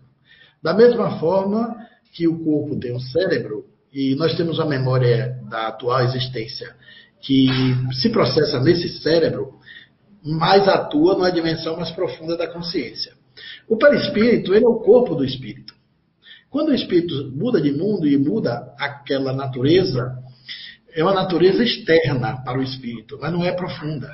Mesmo que o espírito tome uma forma de um mundo para outro e o perispírito mude, não muda a fonte de arquivo, que é a mente, a consciência, é o espírito. Mas a memória se, re, é, é, se, re, se, reconstrói e se manifesta pelo perispírito. Mas a, a fonte de arquivo está no espírito. A memória de outras vidas está no espírito, mas se manifesta ainda pelo perispírito. E no corpo físico, quando você lembra, por exemplo, de uma vida fora daqui, dessa existência atual, o pesquisador Remendas Banerjee foi muito feliz quando criou o termo memória extracerebral. Porque a palavra extra quer dizer fora. Isso significa dizer que nós temos a memória fora do cérebro. Se eu lembro quem eu fui numa vida em Roma e descrevo todo o meu período ali, aquele processo, aquela memória existencial que eu tive, uma vivência passada de um período da minha vida na Itália, na Índia, na China, entre os negros da África, o que, que acontece? Eu estou viajando para um lugar onde meu cérebro atual não esteve. Eu estou tendo uma memória extracerebral. Essa memória está fora desse cérebro, porque esse cérebro nasceu no Brasil em 1961 e não tinha como ter acesso nesse cérebro à memória da Europa. Lá da Itália, ou de outro país, ou da Índia, ou da, da, da África. Então, a memória é fora do cérebro. E lá no espírito, o espírito não vive a descoberta, como os espíritos responderam a Kardec. Eles têm um corpo que toma forma e que o espírito atua ali. O perispírito está em torno do espírito. E é intricado. É como se fosse o seguinte, é, para entender bem isso, porque a gente costuma querer separar, mas não é muito separável. Pense na luz e na lâmpada. Essa ideia foi me passada uma vez por um espírito numa reunião, uma reunião de pesquisa, de diálogo ele, o Espírito me respondeu assim: aonde está a luz na lâmpada? Se ela for incandescente, uma lâmpada de LED, ela está em toda a lâmpada de LED, a luz. Mas se for fosforescente, é um tubo, um tubo de vidro. Ela está em todo o tubo de vidro. A mesma coisa é o espírito perispírito. O espírito emana para o perispírito toda a sua fonte, mas o perispírito ele é o processador da consciência. Da mesma forma que o cérebro é o computador do espírito encarnado, o perispírito é o computador do espírito desencarnado. Então, ele é uma ferramenta por onde a memória se processa. Mas tudo está na consciência. A consciência que é o grande arquivo. Ok, eu gostaria, professor, muito bem. Quando o professor falou aí do, do Remenda Nato Banerjee, eu me lembrei do Dr. Hernando Guimarães Andrade, né? que, é, como ele psicografou bastante aqui, e o próprio Remenda Nath Banerjee chegou também a fazer algumas psicografias, trazendo até uns conhecimentos indianos. O, o, depois eu fui ler ali um, um, livro, e o próprio Dr. Hernani também respondeu aqui, que é, é, ele falava muito que se, como o Dr. Ian Stevenson, o próprio Jim Tucker, né, esse Dr. Ian Stevenson, ele fez algumas cartas o Dr. Jim Tucker, né, lá na Virgínia, Estados Unidos, eu percebi o aprendizado que eu tomei de tudo isso, né? É, fazendo aqui um resumozinho e, e, complementando ali, já que o professor falou no Remenda Nath Banerjee, o professor, o, o, o, engenheiro Hernando Guimarães Andrade, né?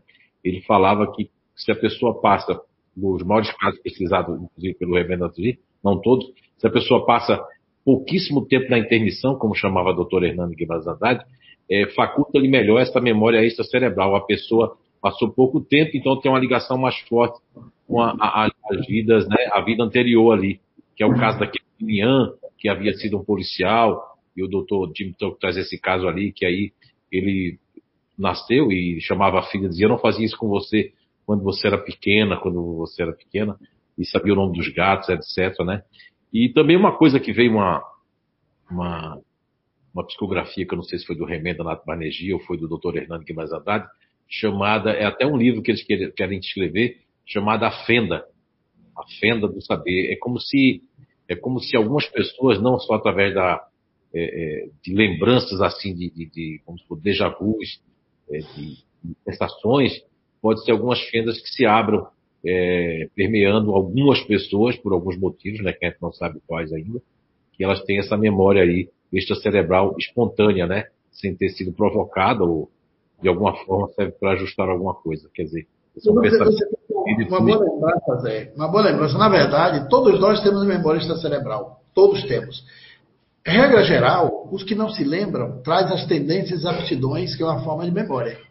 Você tem aptidão para matemática, outro para as línguas, outros para as letras, outros para música, de uma forma geral. Você vê que tem pessoas que nunca estudou música e tocam instrumentos fantasticamente bem. Dominguinhos, por exemplo, era o, era o maior instrumentista de sanfona. Dominguinhos não sabia ler notas musicais. E foi o autor de mais de 600 composições. Ele impressionava todo mundo do jazz, ele impressionava todo mundo da, da, da música nordestina. Dominguinhos levou a sanfona para canção, para bossa nova, para o mundo internacional. É. E não fez mais porque ele tinha medo de avião e não viajava. Mas não sabia ler a nota musical. Mas foi a alma da sanfona da música popular brasileira. Era o Buda da, do instrumento. Ninguém sabia como se tocava tanto. Parecia que ele tocava três sanfonas com duas mãos. E, e, ele impressionava. Tanto é que onde, ele chegava e tivesse músico, todos ficavam assim, com uma veneração. Os bastidores, eu convivi muito com ele durante muito tempo, os bastidores de Dominguinhos, onde ele chegava, todos os músicos ficavam tomando aquele susto bom. Era aquela presença respeitada pelo talento que possuía. Incrível é o pessoal do jazz que vinha de fora quando via ele tocar, e tudo cheio de pauta, cheio de, de nota musical, ele não sabia interpretar nota.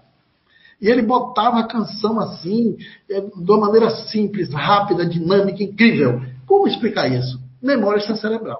Exatamente, professor. Ele tinha Muito que bem. trazer isso para a vida. Então você pega aí, aí no caso, aí é bem explícito, né? Mas nós, os outros, os, os mortais comuns, temos a memória cerebral na, na tendência e na aptidão. Agora, quando o doutor fez as pesquisas que você citou aí com o doutor Hernani, eram crianças que lembravam espontaneamente de outras vidas. Quando a intermitência reencarnatória é curta, até três anos de idade, três, quatro anos de, de, tempo, eu desencarnei e reencarnei até cinco anos. Eu vou lembrar de minha vida passada. Até uma certa fase da idade. Se a intermitência é de 30, 40, 50 anos, eu não vou lembrar.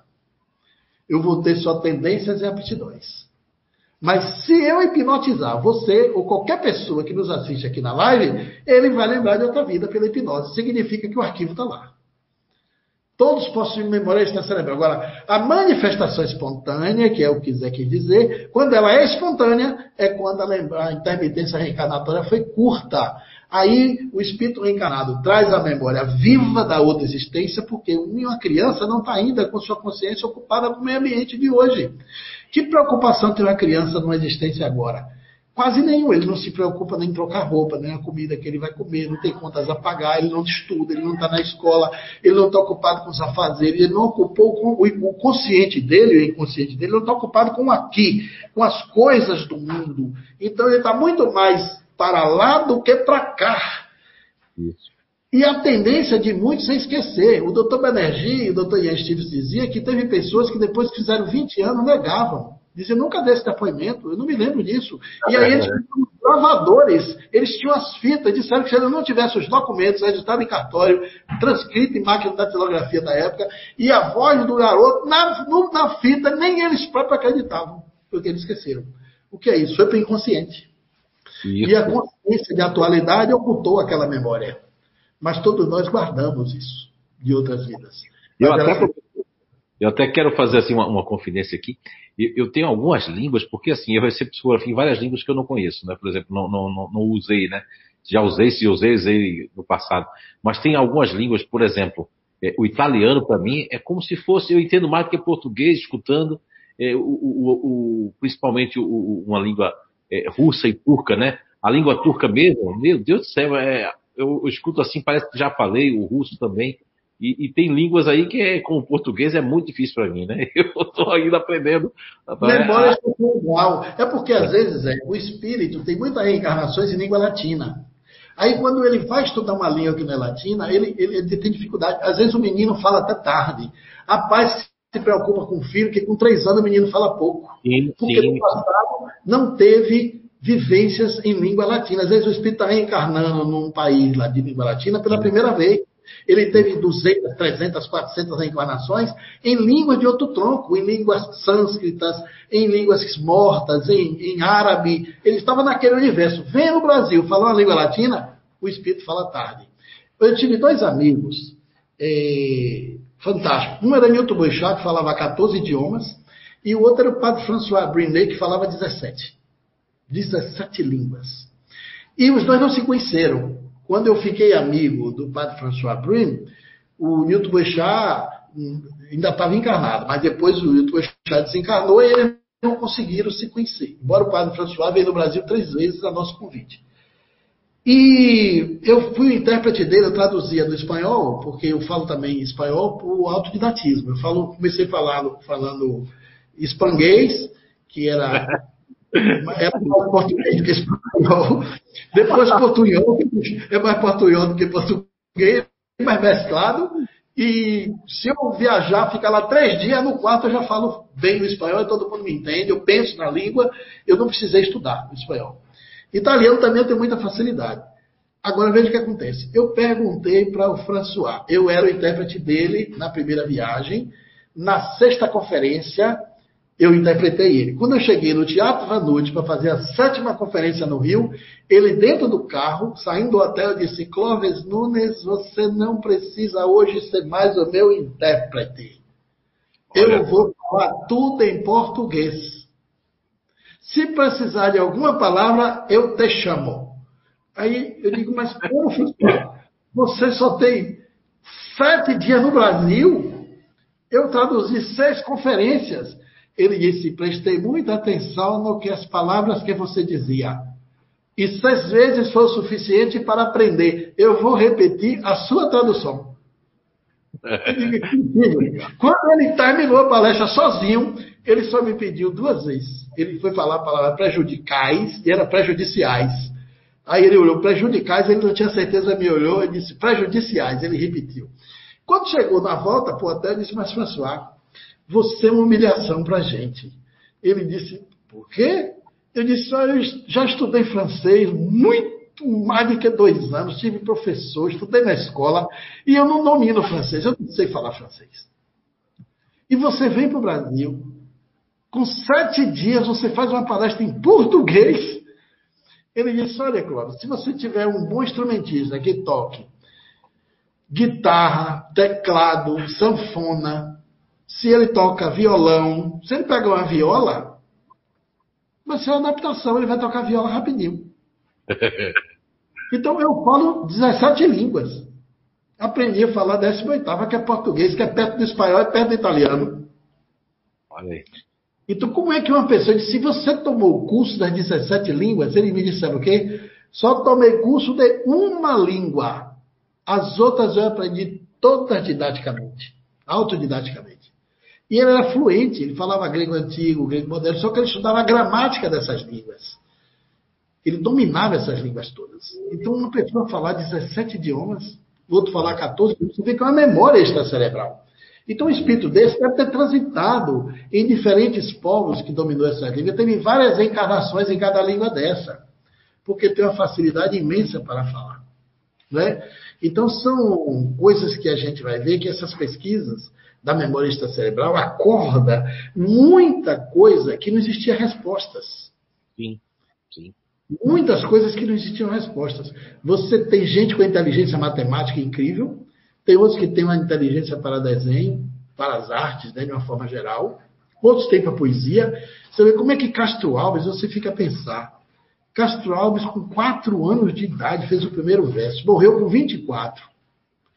Fez uma poesia com uma construção da língua portuguesa que era espetacular. Você lê os poemas de Castro Alves, é algo que, de uma maturidade na escrita, no domínio da língua portuguesa, que você se assombra.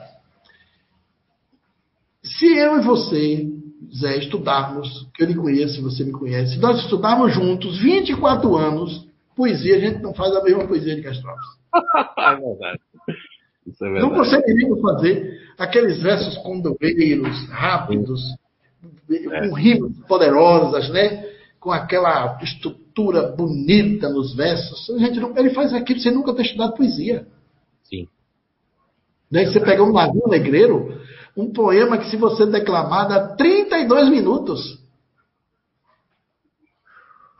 Escrever aquilo na, na flor da juventude. Né? Você pega um Camões, o poeta português, são, são titãs da poesia. Isso não vem numa vida os pais não eram poetas, os pais não ensinaram, na região não tinha esse conhecimento. Aí você vê que é coisa mesmo do espírito, é uma memória extracerebral. Não tem explicação. Então, é, quando a gente não tem, quando a gente tem o dígito da língua, fala rápido. Quando não tem, demora. Aí os pais ficam preocupados. Não, a inteligência do espírito naquela língua vai despertar, ele vai aprender. Ele vai aprender no dia a dia. Então, o pai não precisa se preocupar, pensar que o filho é retardado, que está aprendendo tarde, bota em psicólogo. Aí o psicólogo não entende a reencarnação, é, faz o pai até se preocupar, gastar dinheiro, opção de coisas. Mas veja como o conhecimento espírita ele abre uma luz em todos os setores do comportamento e do conhecimento humano. Então, o senhor falou de novo, o senhor falou agora de novo do, dessa questão do psicólogo, do, antes da criança com três anos. A minha filha Fernanda, que é, tem uma totalmente uma formação indígena, olhando para ela, vê que é uma índia. Eu sou tataraneto de índio e pela mãe dela, ela também é, é, é, é deve ser tataraneta de índio, a minha filha Fernanda. E ela veio falar após os três anos de idade. A mãe dela achava que ela era muda, a gente achava que. Eu fiquei Olha assim, assombrado. Até que um dia ela falou uma língua e uma pessoa que estava lá em casa, uma pessoa que viveu é, esse negócio de fumar, e, olha, ela está falando em Tupi-Guarani. Ela, ela, ela, até hoje ela é professora, inclusive, com pós-graduação, tudo, trabalha com crianças especiais, o que me deixa muito feliz. Mas a minha filha, ela tem uma, dá para ver que ela tem é, uma, tem uma dificuldade enorme de aprender a, a, língua portuguesa. E ela falava em tupi-guarani, veio falar só depois dos três anos já, quase com quatro anos, foi que ela veio começar a falar mesmo. E o senhor tem razão, professor. Quantos, quantas crianças são levadas aí para é, forçadamente para fonoaudiólogo, psicólogos, muitas vezes até tomando é, drogas para poder é, falar e é uma questão mais espiritual, né? No dia que o espiritismo, a ciência espírita, né, a doutrina espírita, conseguir chegar nos meandros né, da medicina, nessa área psicológica, é, com certeza nós vamos é, é ter muitos resultados bons para a humanidade e para as crianças também como um todo. Né? Eu penso que quando os conhecimentos espíritas chegarem da ciência, a gente vai evoluir uma década, o que não conseguiu em muitos séculos. Verdade. É isso uma aí. década vai valer muitos séculos. Eles querem perguntar aqui, a pergunta? Do Zé Araújo, é uma pergunta do Facebook é da Jace de Souza.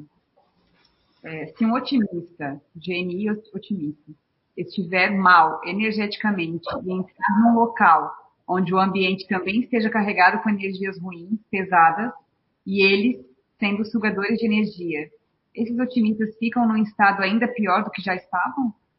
É, Jaci de Souza, não é isso? É, Jaci de Souza. Então, Jaci, olha só, é, lógico que essa pergunta, porque é bom explicar para o público que está entrando agora, que isso faz parte do conhecimento de uma descoberta que eu fiz na natureza humana, que nós nominamos de inteligências naturais humanas, que tem um nome, a sigla de inato. Veja bem, você deve ter, por alguma forma, é, escutado isso, porque do, da mesma forma que todas as pessoas que nasceram com o gene grupo natural de inteligência otimistas, é? nós vamos ter variáveis.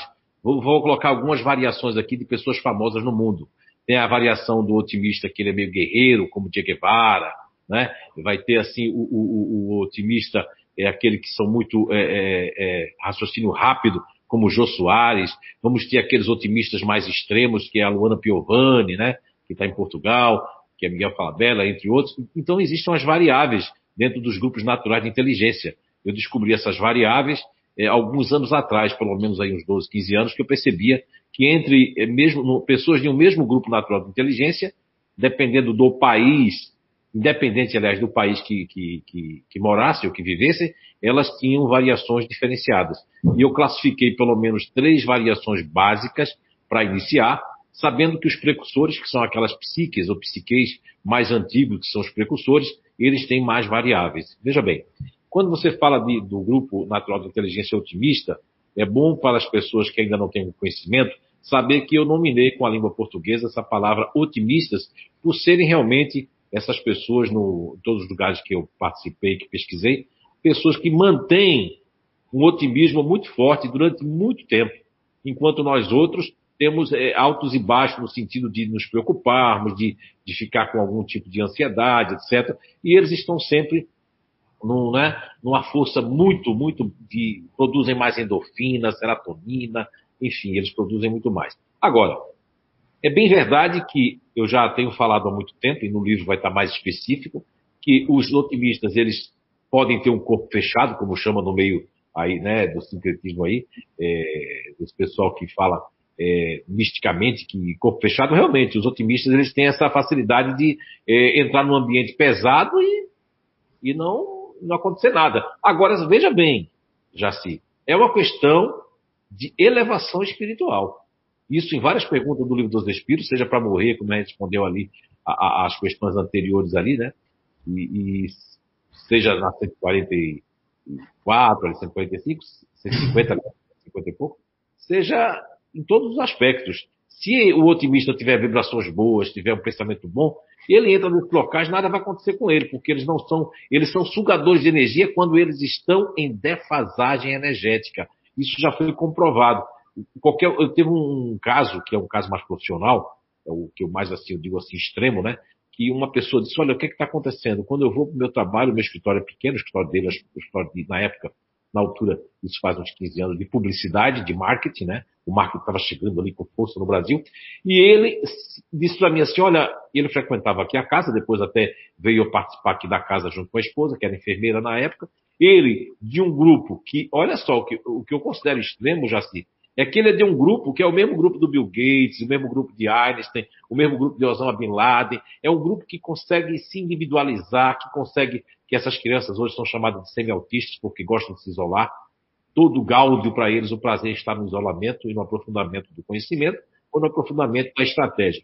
E esse rapaz, esse, esse jovem homem, né, já, jovem, vamos dizer assim, de quase 40 anos, começou, depois que entrou um funcionário lá, ele começou a ficar abatido e pediu para tomar passe aqui e tudo mais, até que ele me convidou para fazer uma visita na empresa dele, porque só acontecia isso quando ele ia para a empresa, ou em casa, ou aqui na casa espírita, ou quando tinha final de semana, ele ficava restabelecido. Mas quando ele adentrava a empresa de manhã, até duas, três horas na empresa, ele já se sentia cansado.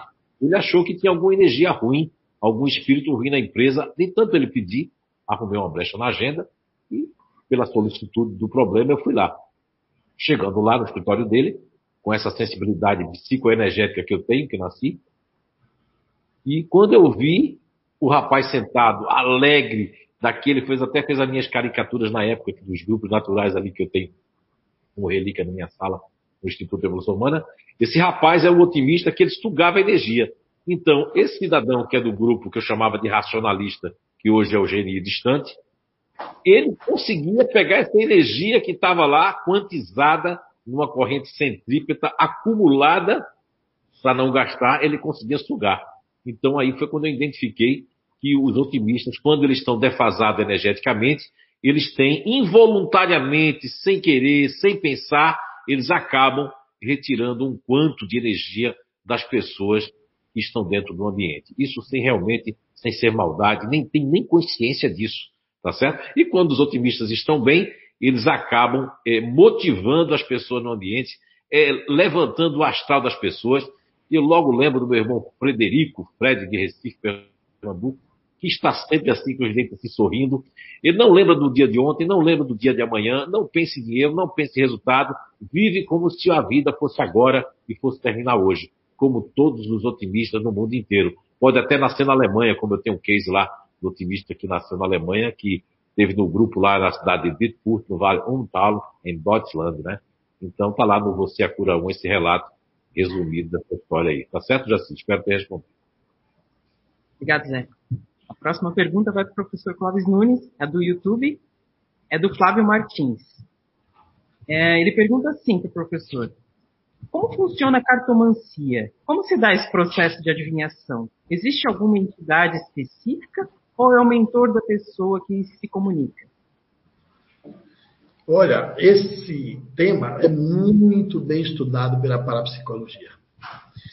A cartomancia, como a quiromancia, o jogo de búzios, que são as ferramentas utilizadas para efetuar naquele diálogo com o consultor, o consulente e o cartomante, ou o quiromante. O quiromante é aquele que lê a mão, o cartomante é aquele que põe as cartas. Esses fenômenos não estão atribuídos exatamente à adivinhação. Não existe ali uma adivinhação. O que existe é a percepção extrasensorial. Que se dá através da premonição ou da retrocognição. Mas a base daquilo tudo ali está na telepatia. O que existe ali é uma conexão psíquica entre o cartomante e o consulente, a pessoa que está ali na frente fazendo a consulta. Na verdade, a carta não quer dizer nada. A carta funciona como elemento aleatorizador. Ele põe as cartas e retira a concentração da atenção dele para o meio ambiente e a carta aleatoriza parte da percepção. E aí ele capta na psique, na mente, no campo psíquico daquela pessoa que está sentada na frente da consulta, a história dele. Há cartomantes que falam muito do passado da pessoa. Esse é retrocognitivo. Há cartomantes que falam muito do futuro.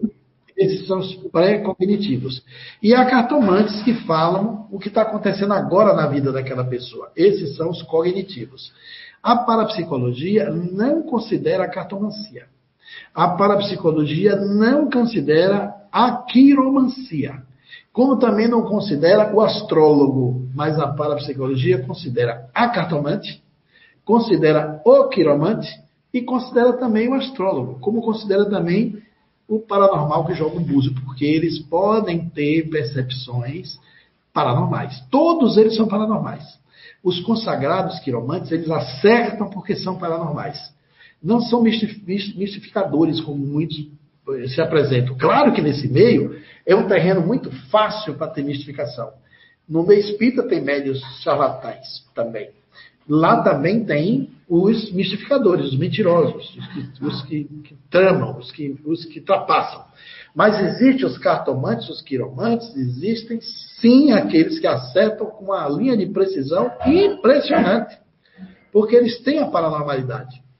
Se manifesta sob o manto daquelas crenças que ele tem. A pessoa pode usar o tarô, pode usar carta de baralho, pode usar outros tipos de cartas, mas ele pega tudo aquilo da mente, do campo. Ele é um paranormal cap capta. Nesse caso, não tem mediunidade. Isso é paranormalidade pura. Mas pode ser que o cartomante, ou a, ou a cartomante, ou o quiromante, ou, ou aquele que joga o búzio, estava relacionado com o candomblé, pode ser que ele seja médium. E geralmente tem cartomantes que recebem ciganos, que recebe indianos, porque na Índia a, a leitura da mão é muito praticada.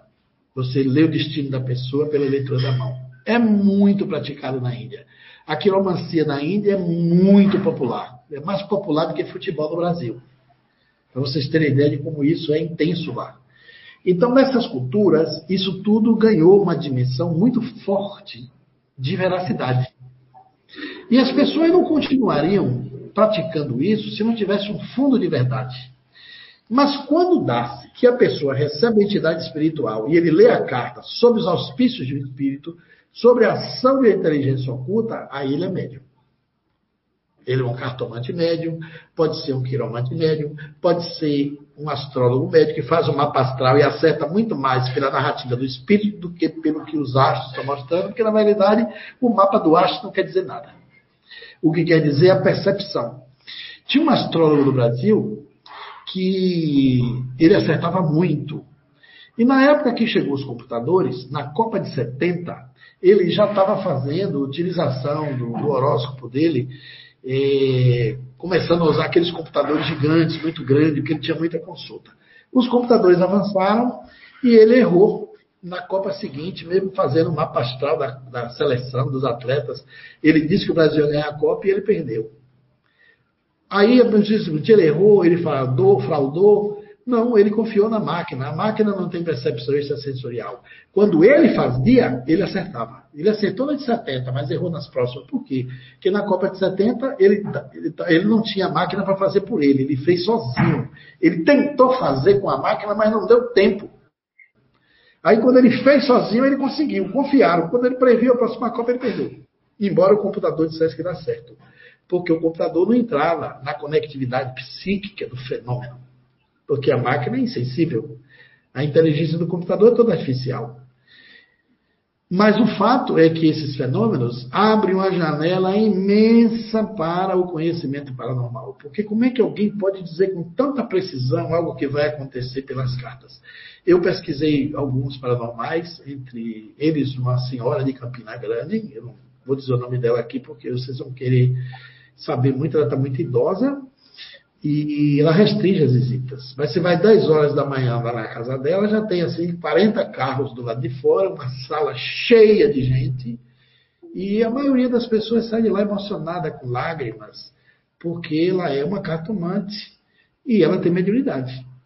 E ela acerta com uma precisão cirúrgica. Eu levei uma equipe de TV lá, a, a reportagem não conseguiu ir para o ar, porque a repórter era, era materialista, e entrou na sala, eu pedi permissão para ficar do lado, e a repórter chegou assim, muito capciosa, com as perguntas, tentando negar o fenômeno dela, e ela parou assim e disse: Olha, eu não sei por que você está com essa energia de negação com a minha faculdade aqui, com o meu trabalho de cartomante. Mas eu quero dizer que tem um homem do seu lado, um jovem, que foi seu namorado e que morreu. E ele está lhe dizendo aqui que você, o seu ceticismo, ele está relacionado com sua falta de conhecimento sobre esses assuntos. Disse três coisas que aconteceram na intimidade deles. Uma coisa que eu não posso nem revelar aqui. E ela ficou tão chocada que ela não teve condição de prosseguir com a reportagem. A reportagem não foi para o ar. E ela ficou muito, muito, muito impactada com essa cartomante. Mas ela tem mediunidade. Agora, Existem os cartomantes que fazem as suas percepções sem mediunidade nenhuma, apenas por percepção extrasensorial de si mesmos. Mas quando o espírito ajuda, aí eles passam a ser médiums. Mas o fenômeno é legítimo. Então a gente não deve considerar a cartomancia, não tem nada a ver com ciência. Mas a cartomante sim, o cartomante sim, ou o quiromante podem ser paranormais. E podem também ser médiums.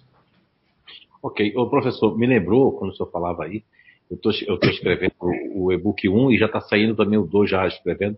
E eu percebi que quando eu comecei a escrever o 2, me veio de dar uma pesquisada. Eu estava pesquisando sobre a acupuntura, sobre vários métodos, né? Porque esse, esse trabalho que eu estou fazendo vai revolucionar o reiki, a bioenergia, tudo mais, com muitos conhecimentos que eu estou fazendo aplicação e juntando. Aí eu me lembrei do Yi e Yang, que inclusive tem o I Ching, né? Que tem, se eu não me engano, tem mais mil anos o I Ching. E eu percebi que eu vou, inclusive, eu, eu já vi que eu tenho umas moedas que eu trouxe do, do, do Egito, ou foi do mundo árabe, quando eu fui a trabalho, e são as moedas furadas, é exatamente o que precisa para fazer. Eu trouxe, eu não sei porquê, mas vai servir porque eu vou tentar fazer o jogo do I Ching, né? Do I Ching, né? Vou fazer. O pai da psicologia analítica, Carl Gustav Jung, pesquisou muito o I Ching. É. E escreveu sobre isso. Olha, sabia inclusive para botar como base da psicologia analítica dele. Uma outra curiosidade, é, Zé, que você me lembrou, me fez lembrar, Allan Kardec, antes da missão dele, antes dele sonhar que ia ser espírita, uma cigana leu a mão dele. E disse que via em torno da cabeça dele muitos livros que circulava sobre a cabeça dele muitos livros e que ele ainda ia escrever coisas que ninguém tinha escrito antes. Ele não, ele não deu nenhum valor àquilo, ele achou na época que a Estigma queria o dinheiro dele. e ele narra isso depois na revista Espírita. A gente não dava, não dava quando eu era ateu, assim, que eu me considerava ateu e achava orgulho de ser ateu porque eu era revoltado, eu lembro que a cigana na praia é, leu a minha mão, eu lembrei disso agora, e disse que eu ia sair de Pernambuco, de Recife, que eu ia para muito longe morar. Eu achei aquilo ridículo. Eu digo, essa mulher é louca. Eu nunca vou sair daqui, rapaz. Como é que eu vou sair daqui, não é? Eu, aí, quer dizer, agora eu vejo que é, essas pessoas são de uma mediunidade fantástica, né? Que tem. Ou paranormalidade, né? Ou paranormalidade. Mas quem mais deu exemplo disso, Zé, foi, foi Jesus e Pedro. Jesus chega para Pedro e faz uma pergunta a Pedro: Pedro, tu me amas? Posso confiar em ti? Pedro responde: Mestre, ai, aquela coisa toda, fala que ele ama, que aquilo tudo. Aí Jesus, que conhecia a alma dele, botou a mão no ombro dele e disse assim: Pedro, antes que o galo cante três vezes, tu já terá me traído. Aí Pedro achou um absurdo.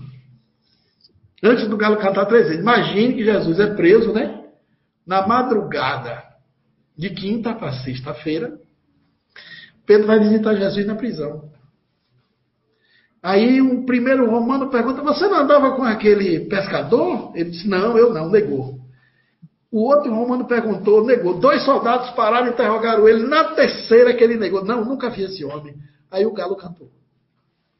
Como é que Jesus sabia que ia ser antes do terceiro canto do galo? Sim, sim. Pura paranormalidade. Jesus não foi médium.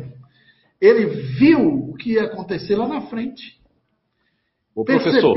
o tempo do espaço e, e, disse a Pedro que antes do galo cantar três vezes, olha que, que imagem inesquecível foi para Pedro. Então ele viu cantar, não prestou atenção. No segundo ele não prestou atenção, mas quando ele negou três vezes que o galo cantou, ele lembrou de Jesus. É. O professor, fazendo uma conexão agora, é que nós dois tem que botar sempre umas quatro horas de perguntas e respostas, que é, o homem é essa. Mas a gente acaba em duas lives e a gente tem que fazer é, por vez. Eu agora lembrei que o senhor falou do cronovisor.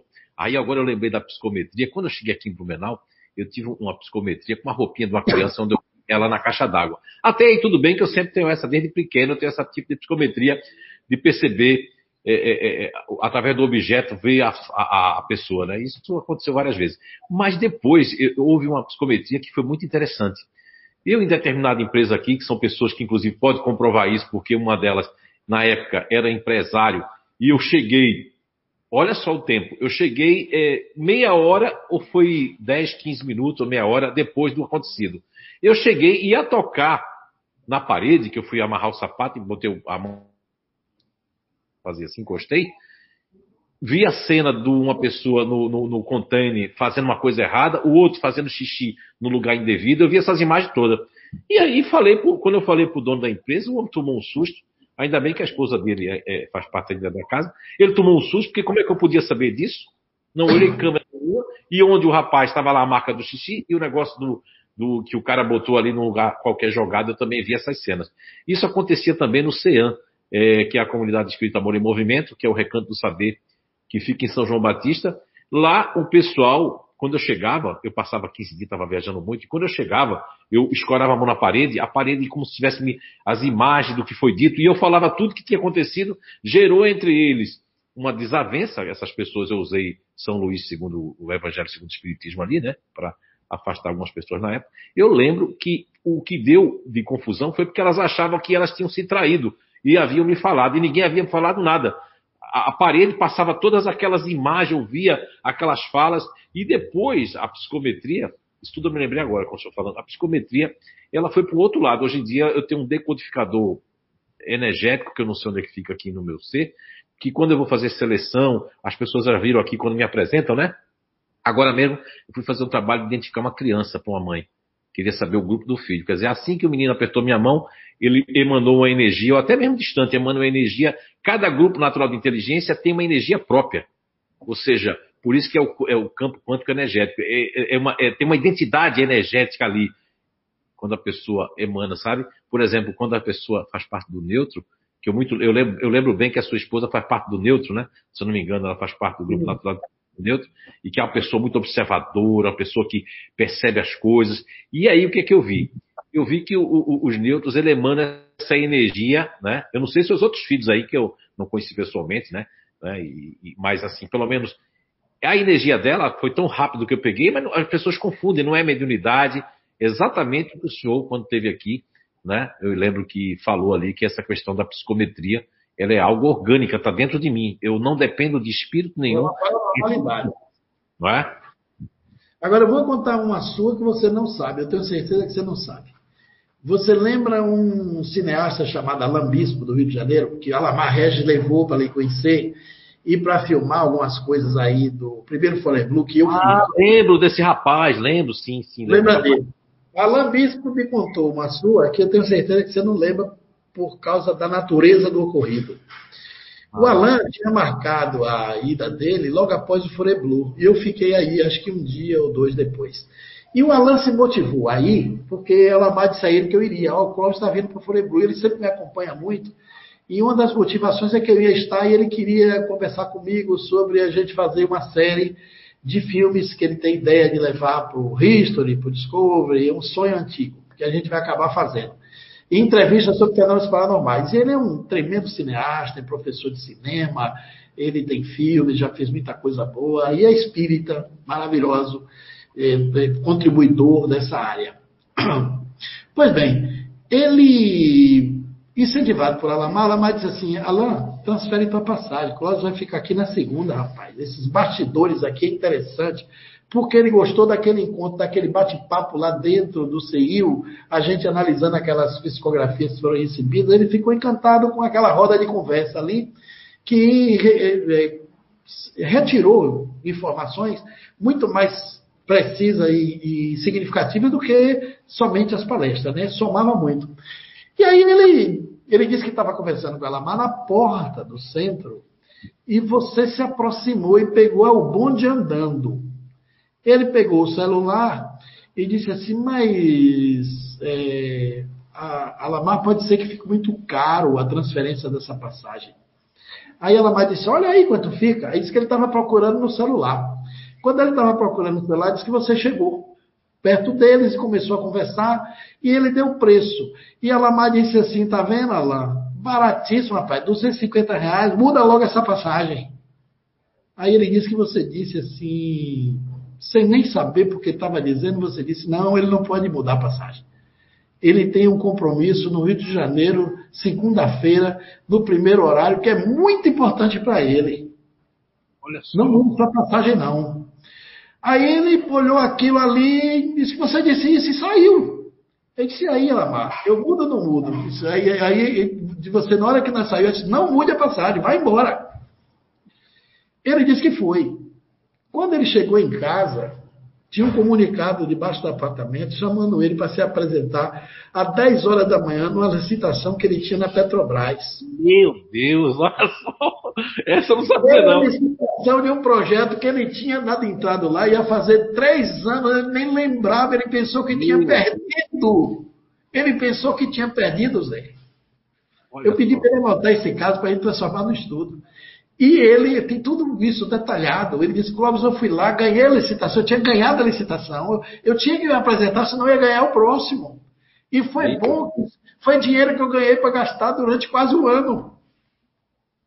De um documentário que ele tinha que fazer da. Não lembrava, professor, se o senhor não fala. Eu tenho certeza que você não lembrava. Tem gente aí que vem falar coisas, olha, muito obrigado o senhor naquele dia. Eu digo, mas rapaz, eu não me lembro disso.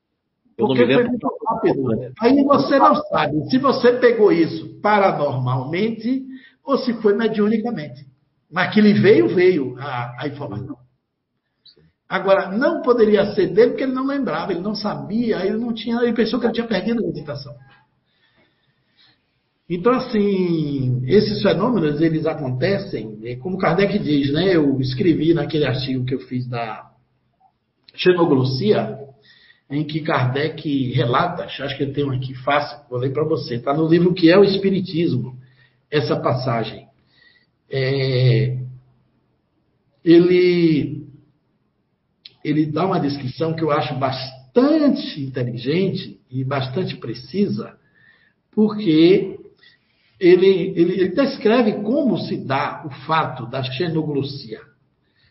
É, quando que se deu no caso, né? Como se dá? Como se deu lá quando a gente fez aquela pesquisa daquela assinatura em língua estrangeira, em idioma Devanagari, que foi o idioma que assinava o, o Remendas Banerjee. Eu apresentei no Furebru, isso está até no YouTube, esse material, não sei se você está recordando aí. Então, aquele casal de São Paulo que é, nos, nos, gravou lá, depois fez uma entrevista conosco. É, o Nelson e a Rosana. Né? É, o Nelson e a Rosana. E depois nós é, fizemos essa, esse documentário.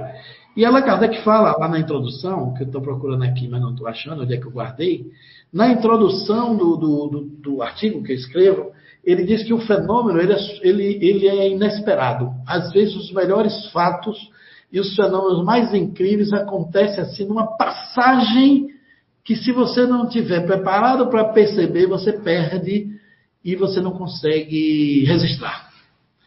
Porque eles não são controlados pelo paranormal, não são controlados também pelo médico. Então, ah. esse, caso de Alain, esse caso de Alain, você tinha certeza que você não sabia. Eu lembrei agora, mas eu comentei isso com o Alain algumas vezes depois. Quando ele chegou no Rio, que ele descobriu, ele me ligou já na terça-feira. Eu já estava chegando na Bahia, quando ele relatou os detalhes. Ele, se eu tivesse ficado, Clóvis, eu tinha perdido. Ele ainda me perguntou: tu acha que algum espírito disse fazer ou ele pegou psiquicamente? Eu digo: está difícil, que acho que nem ele sabe o que, é que aconteceu. É, agora, sabe quem chegou aqui perto agora aqui? O, o, o Saulo Gomes, junto comprovando também que agora ele está com o, o, Flávio Cavalcante aqui. E agora eles vieram aqui para dizer, e, e, não sei como é que isso aconteceu agora aqui, que quando estava aqui no CEIU, o, o, o, Saulo Gomes, ele, ele, ele, o, Flávio Cavalcante começou a falar e, e eu reproduzia para o Saulo Gomes coisas que os dois viveram lá no passado e que eu não tinha participado, porque são coisas, conversas de bastidores lá de, de televisão, de jornalista lá. Interessante que os dois vieram aqui perto, né?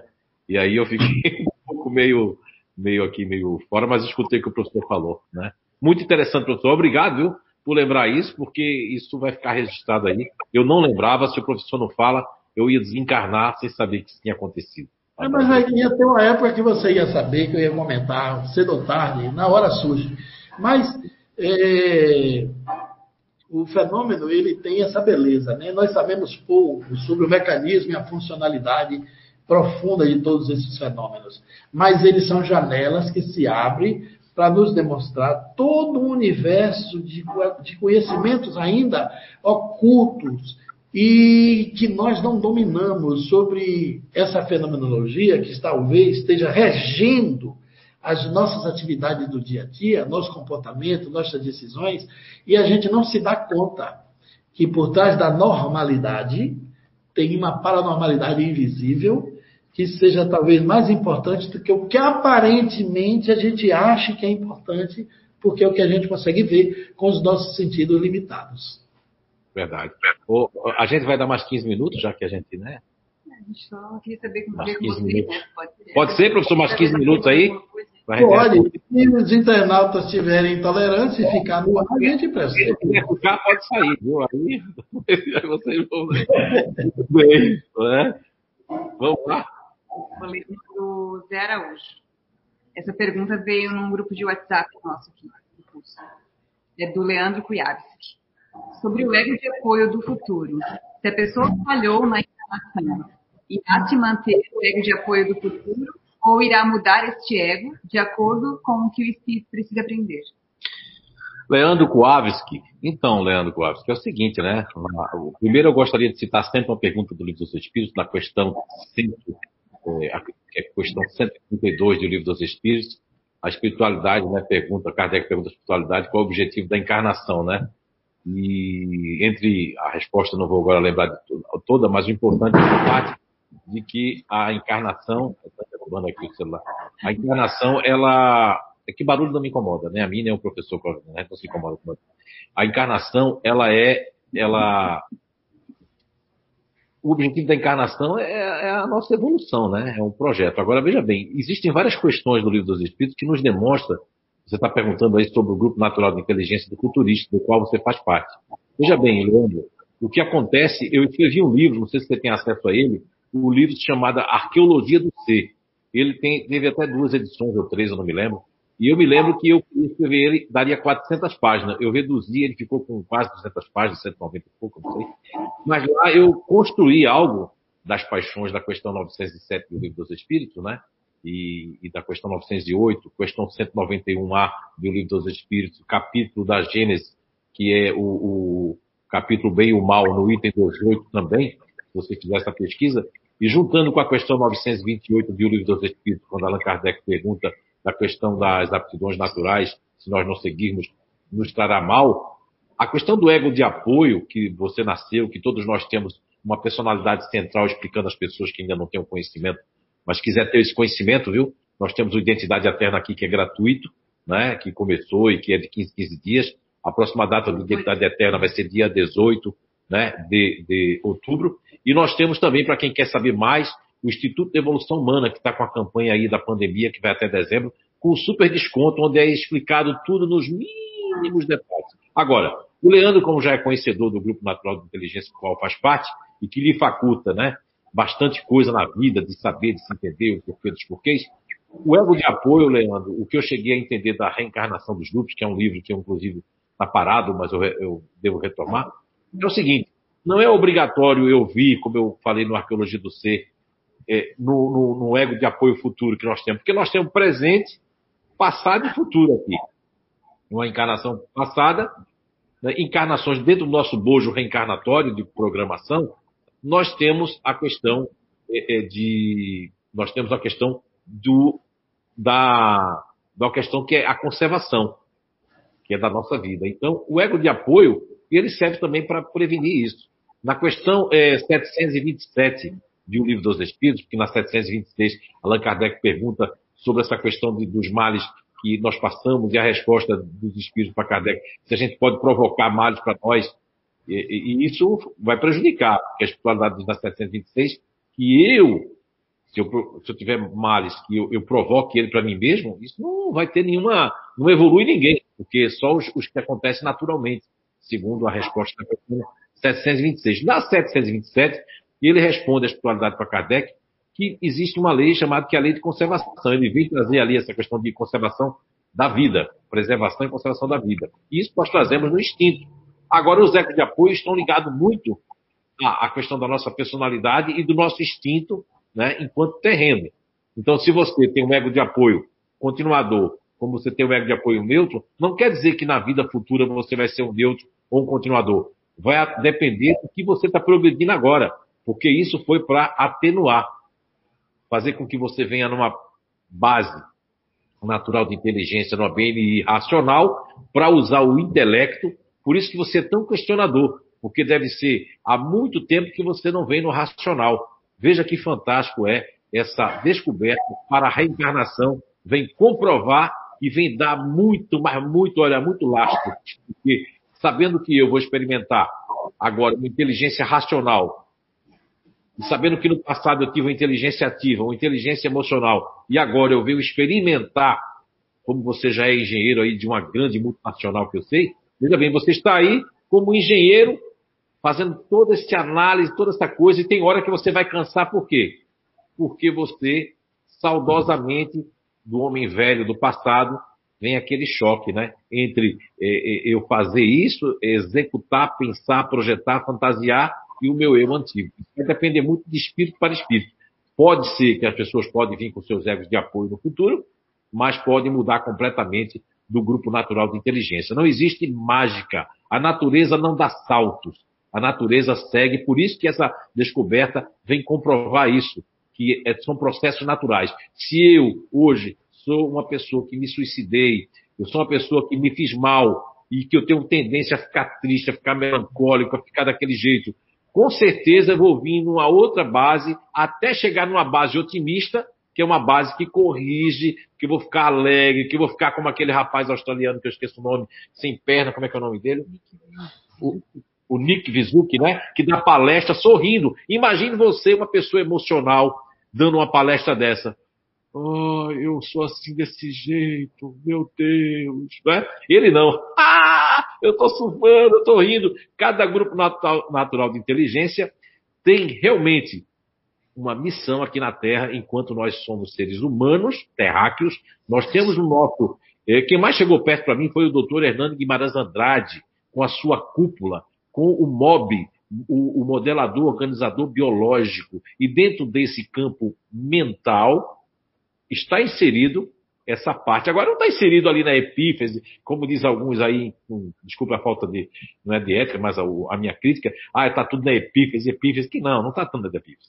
Então essas pessoas têm que ler a questão 146 de O Livro dos Espíritos, onde Allan Kardec pergunta, a alma tem no corpo uma sede determinada e circunscrita? E a resposta a priori é não.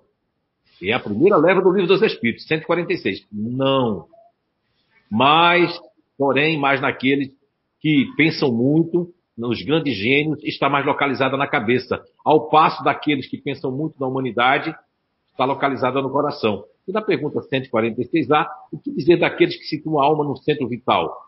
E a resposta é muito grande, mas eu vou encurtar ela. por ser aí o centro de convergência de todas as sensações. Então a pessoa está ligada àquela parte ali do organismo, que é o ventre de Sócrates, né?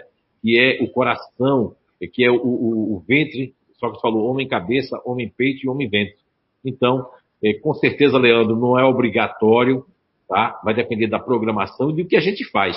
Tudo está ligado ao grau evolutivo. Se você fizer bem essa passagem por essa inteligência racional, e você fizer bem, com certeza, na sua próxima programação aqui na Terra, vai ser verificado qual a melhor inteligência para você resgatar ou ter uma missão ou espiar de alguma forma, evoluindo sempre. Obrigado. É, a próxima pergunta para o professor Clóvis. É, professor, é, é a pergunta do YouTube, né? E vem de Campeche, do México. Professor Clóvis, como exercitar a paz interior com tantas influências espirituais, crises existenciais e desafios diários para a nossa evolução? A paz interior é um dos três aspectos da paz e é a mais importante, por, talvez por ser a mais difícil, porque você tem a paz social, você tem a paz ambiental e tem a a paz social é toda aquela manifestação que está relacionada com os outros, com a comunidade, com os povos, com o relacionamento humano. É aí que está a paz social. A paz ambiental, tudo aquilo que afeta a natureza, o que retira da natureza a sua estrutura de normalidade, de funcionalidade, de ordem, de harmonia. A paz ambiental está relacionado com então, não só o meio ambiente das florestas, dos rios, dos aquíferos, mas também com o ambiente urbano, porque existe o meio ambiente urbano onde o homem está inserido, porque o homem também é um componente do meio ambiente. A paz interior é a paz do homem consigo mesmo. É a paz dele com sua estrutura interna. O domínio do conhecimento e da prática dessas três, dos três aspectos da paz não evita o conflito. Não evita nem o conflito interno, nem o conflito interno. Não vai retirar da vida da pessoa toda a condição que ele tenha de se aborrecer, que ele tenha de se contrariar, que ele tenha de sentir raivas, sentir eh, frustrações, sentir tristezas, revoltas, indignações, isso tudo vai existir. O que, que muda quando você mergulha na paz e faz dela o processo eh, dirigível de sua existência? Muda a motivação. Quando você está diante de qualquer tipo de conflito, a sua motivação passa a ser pacífica para resolver. Se você não tiver o cultivo do controle da paz interior, a motivação passa a ser violenta. Por isso que às vezes a raiva dialética, o diálogo entre as pessoas, gera um ódio e gera até crime. Quando você não tem um controle você não tem a paz interior, a motivação para resolver uma discussão, onde a raiva dialética toma conta, passa a ser até a morte.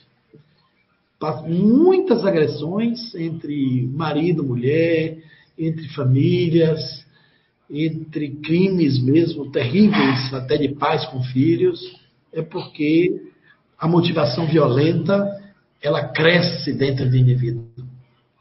Eu me recordo aqui de um fato que eu ouvi em Minas Gerais. Um homem foi assaltado na madrugada, era torno de duas horas da manhã. Ele levantou-se para ir ao banheiro e se deu conta com um homem com arma na mão, vasculhando a casa.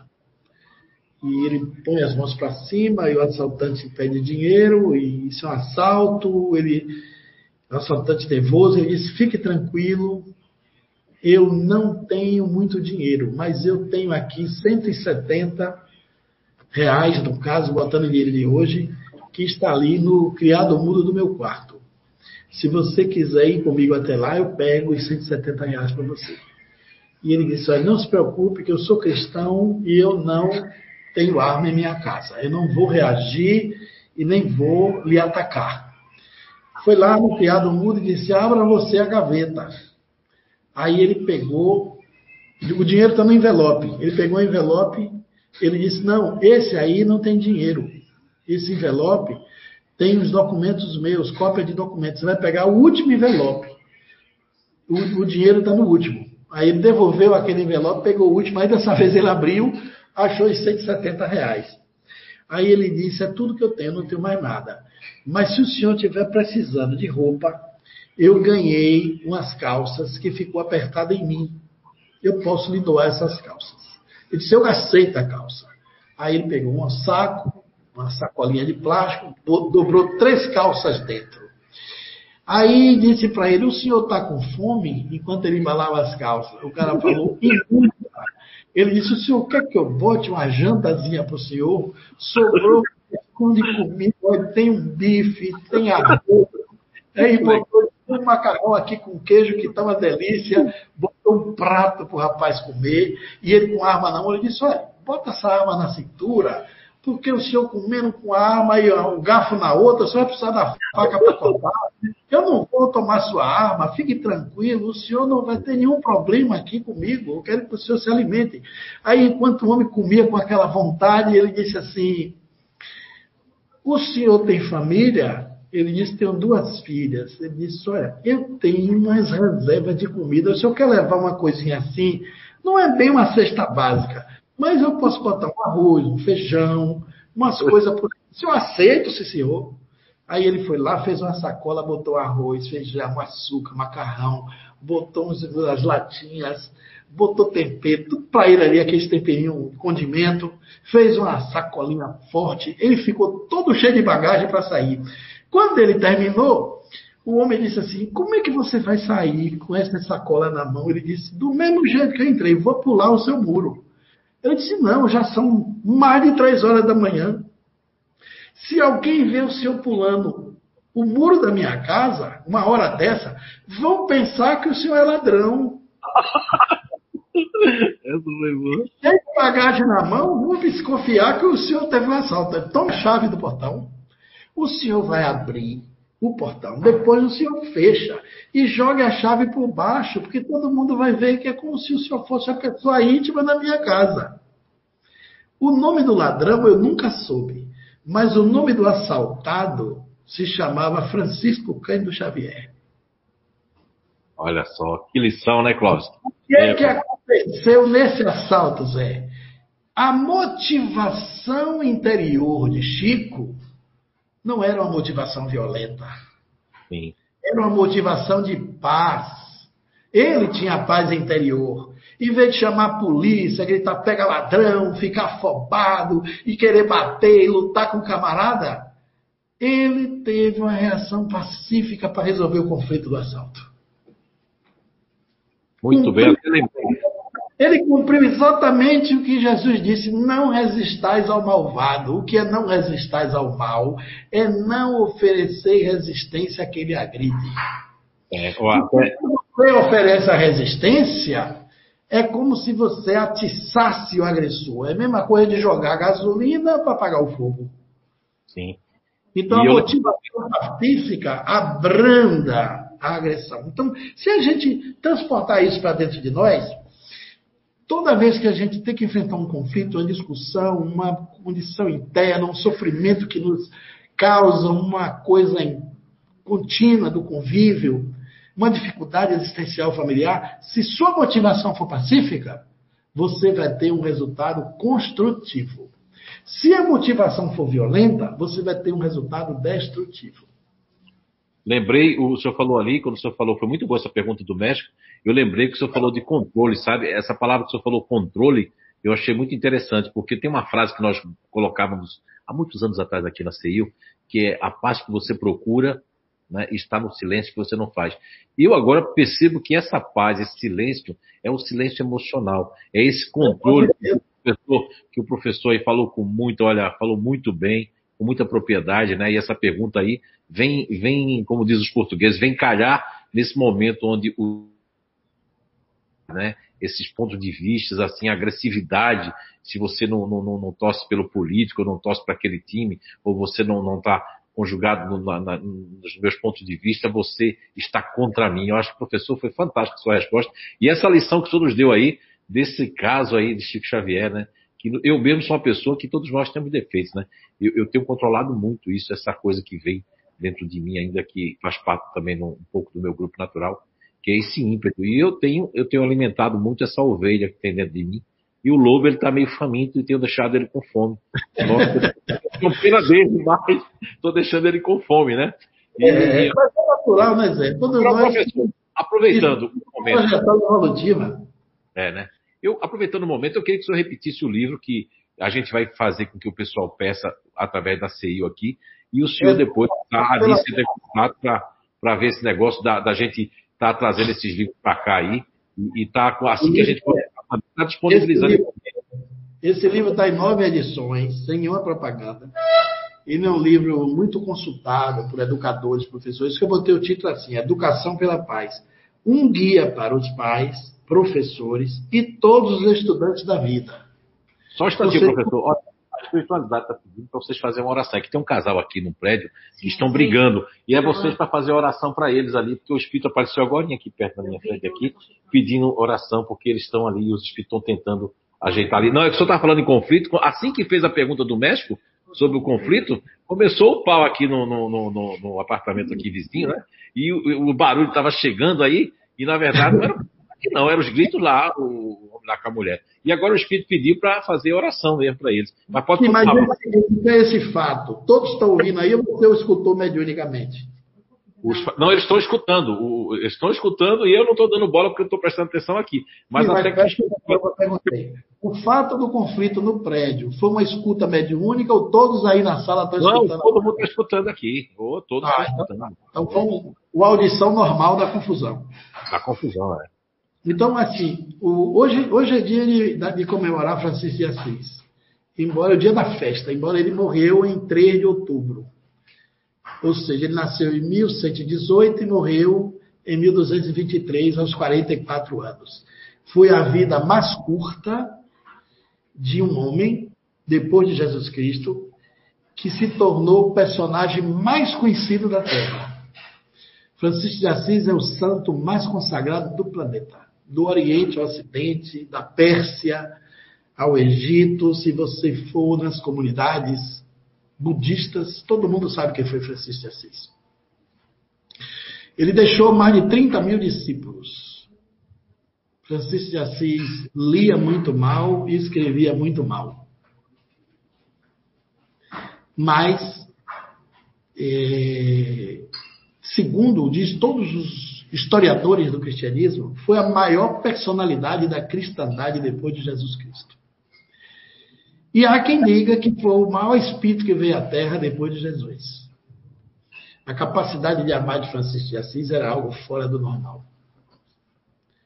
Ele viu Jesus por várias vezes e foi estigmatizado. Uma das vezes que ele foi visto, é, estava em prece, em pé, abaixo, de uma árvore, próximo a uma árvore, na região da Úmbria, onde convivia com os seus seguidores.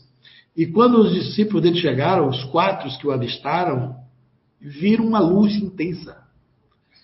E quando a luz se afastou dele, permaneceu no, no, numa distância do seu corpo e desapareceu. E quando Francisco vira para ver os discípulos, ele está com as chagas de Jesus nas mãos nos pés e no lado da costela. Aquelas, aqueles estigmas de Francisco era perfumado. Das mãos saía um cheiro de jasmim, do pé saía um cheiro de rosas. As pessoas pegavam naqueles estigmas e ficavam curados. Lá em Assis ainda tem no memorial dele os panos sujos do sangue que limparam as suas mãos e os seus pés que sangravam. Francisco morreu cantando. Eu nunca vi ninguém morrer cantando. Completamente nu, coberto de chagas, porque ele teve uma infecção generalizada. E foi um homem que despertou a maior consciência de inteireza que a natureza já teve. Ele casava a formiga com as estrelas, o sol com as flores, o vento, a lua, todo mundo era irmão. Foi uma percepção muito além da ecologia de sua época, portanto, ele foi consagrado depois como o pai da ecologia, o santo da ecologia, porque ele valorizou os elementos da Terra pelo, pelo, pela percepção humana muito antes que a humanidade pensasse em valorizar tudo isso. Francisco de Assis não matava uma erva daninha, porque ele dizia que era uma criatura de Deus e tinha um slogan que ele repetia: tudo que é vivo quer viver. Era um homem espetacular. E ele foi o símbolo do desapego, se apaixonou pela pobreza, fez voto de pobreza. E há um fato interessantíssimo que vale a pena recordar, que é a oração que dizem que é dele e não é dele. A prece de Francisco de Assis nunca foi dele. Francisco ah, é? de Assis escreveu aquela oração chamada Oração pela Paz, foi escrito por um anônimo austríaco, sabe-se só disso, que ele era um, austríaco, mas não se sabe se era religioso, se ele era civil, se era um homem comum, se era pai, se era idoso, se era pai de algum combatente, de algum soldado na guerra. Quando terminou o fim da Primeira Guerra Mundial, que a comunidade europeia se viu no espulho da guerra, ele escreveu aquela oração pela paz, Senhor, fazer de mim instrumento da paz, onde é ódio que eu leve o amor, onde é ofensa que eu leve o perdão, onde tiver tristeza que eu leve a alegria, onde tiver trevas que eu leve a luz. Essa oração que todos nós repetimos como sendo a oração de Francisco de Assis, mas nunca foi dele. Essa oração pela paz circulou o mundo todo, era colocada em bares, em igrejas, em comunidades, em locais públicos onde as pessoas se encontravam, passou a ser uma prece que todo mundo declamava, começou a ser publicado nas revistas, nos jornais, em panfletos, as pessoas começaram a fazer daquilo uma mensagem de esperança para quem estava no horror do final de uma guerra mundial. E mais tarde, cinco anos depois, a prece chegou na França. E na igreja de Francisco de Assis, a igreja de São Francisco, uma catedral belíssima, que fica na França, os monges de lá leram essa oração e viram que ela tinha o resumo e a síntese dos ideais franciscanos. Talhou aquela prece numa, na tábua, numa madeira, e botou ao lado da estátua de Francisco de Assis. Era uma estátua também de madeira, de um tamanho natural, e do mesmo tamanho estava a lâmina, oração pela paz o autor anônimo. Os turistas que entravam nessa igreja começaram a escrever oração pela paz da igreja de Francisco de Assis. Oração pela paz da igreja de Francisco de Assis. Mandavam em cartão postal. Olha que coisa linda que eu li aqui na igreja de Francisco de Assis. Com o tempo, a oração pela paz sumiu, sumiu a igreja e ficou como oração de Francisco de Assis, mas nunca foi dele. Olha só. Que bom. O professor tem uma enciclopédia de conhecimento. Possivelmente, Zé, aquele anônimo que escreveu a prece pode ter sido inspirado pelo próprio Francisco. Sim. E a autoria reconhecida pela humanidade pode ter sido uma intuição do seu verdadeiro autor. Não é? Mas a prece é desse século, é do século XX, do século passado.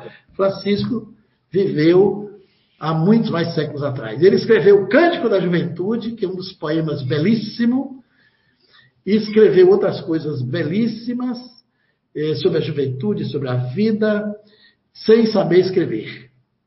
E o atual Papa, né, que adotou pela primeira vez na história da Igreja o nome de Francisco, fez uma revolução aí na igreja, renunciando muita coisa, porque ao consagrar o nome de Francisco, ele quis dar identidade à sua vida. Renunciou ao trono de ouro, renunciou à opulência de um quarto de 300 metros, renunciou aos carros caros, renunciou às vestes, toda a indumentária, o, o, ele senta numa cadeira. Se você pegar uma cadeira que ele senta hoje, com a cadeira dos papas anteriores, você se espanta. Só porque quis dar identidade a um nome. Olha o tamanho de Francisco.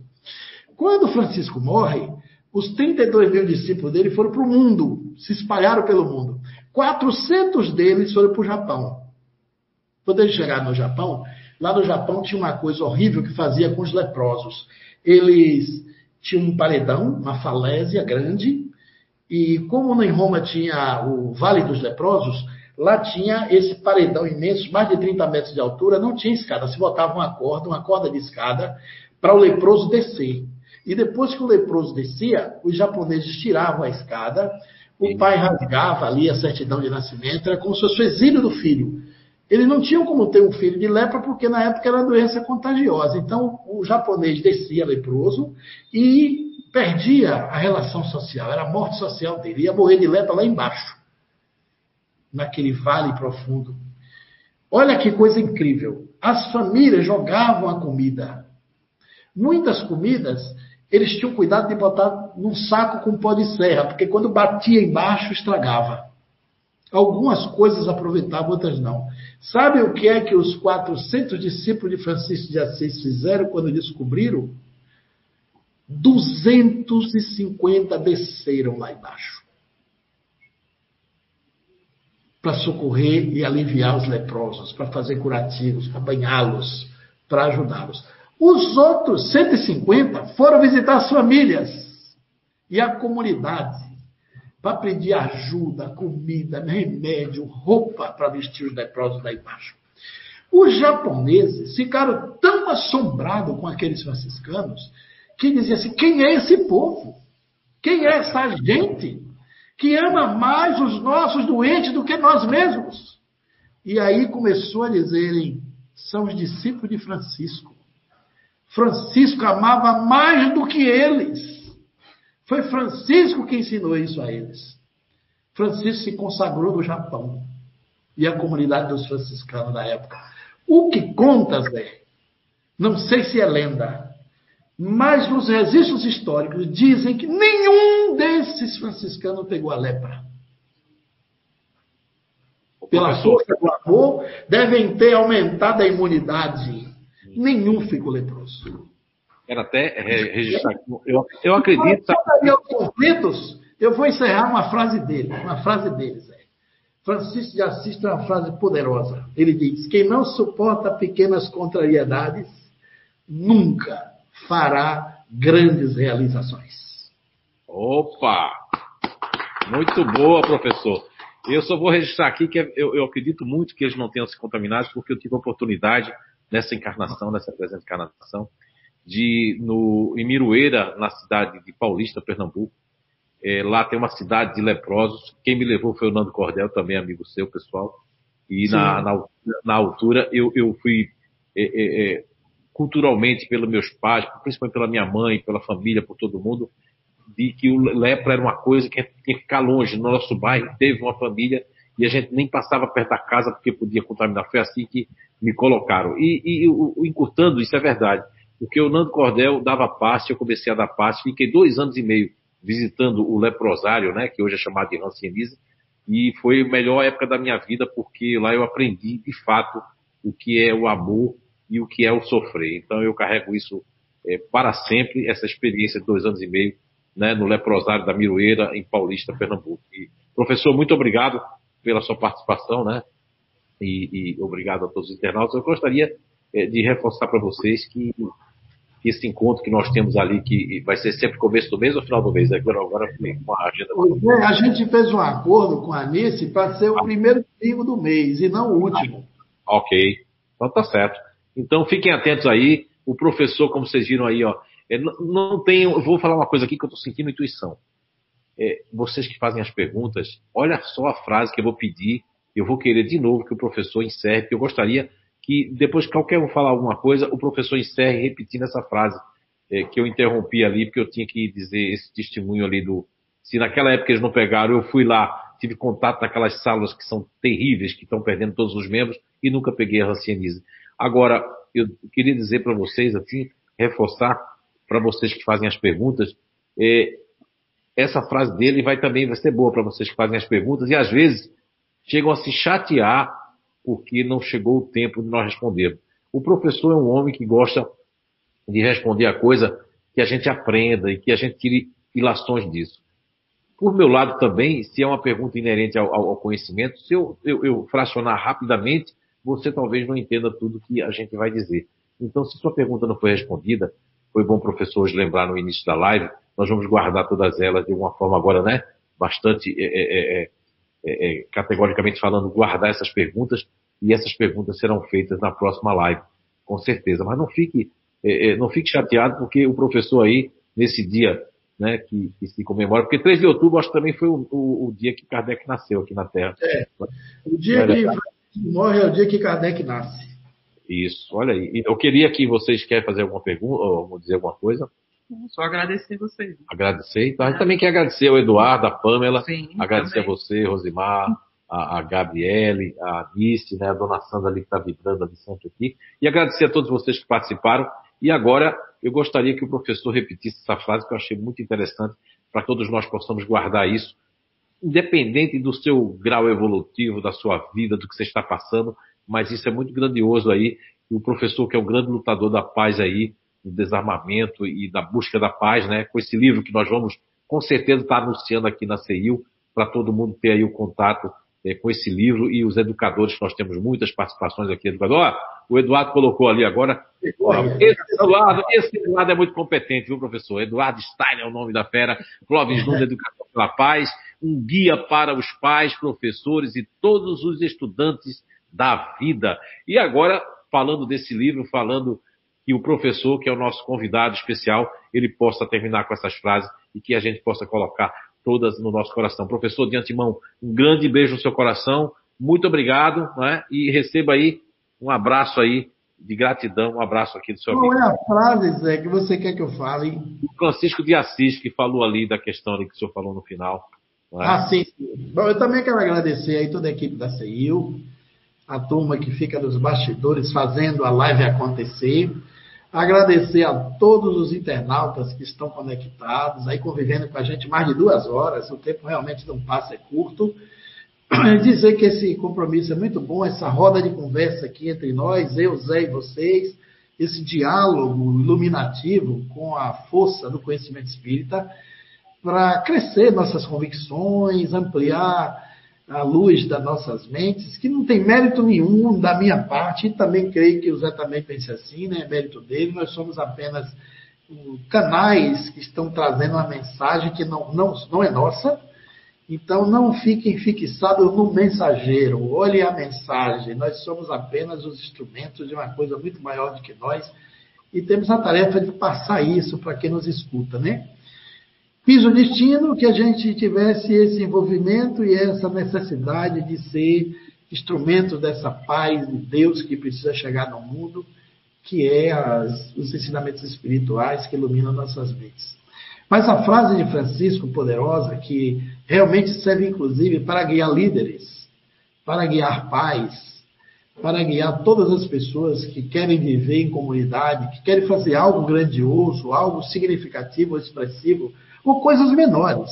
A frase é muito poderosa. Quem não suporta pequenas contrariedades nunca fará grandes realizações. Muito bem, professor. Obrigado. Disponha sempre, Zé. Alegria. Alegria.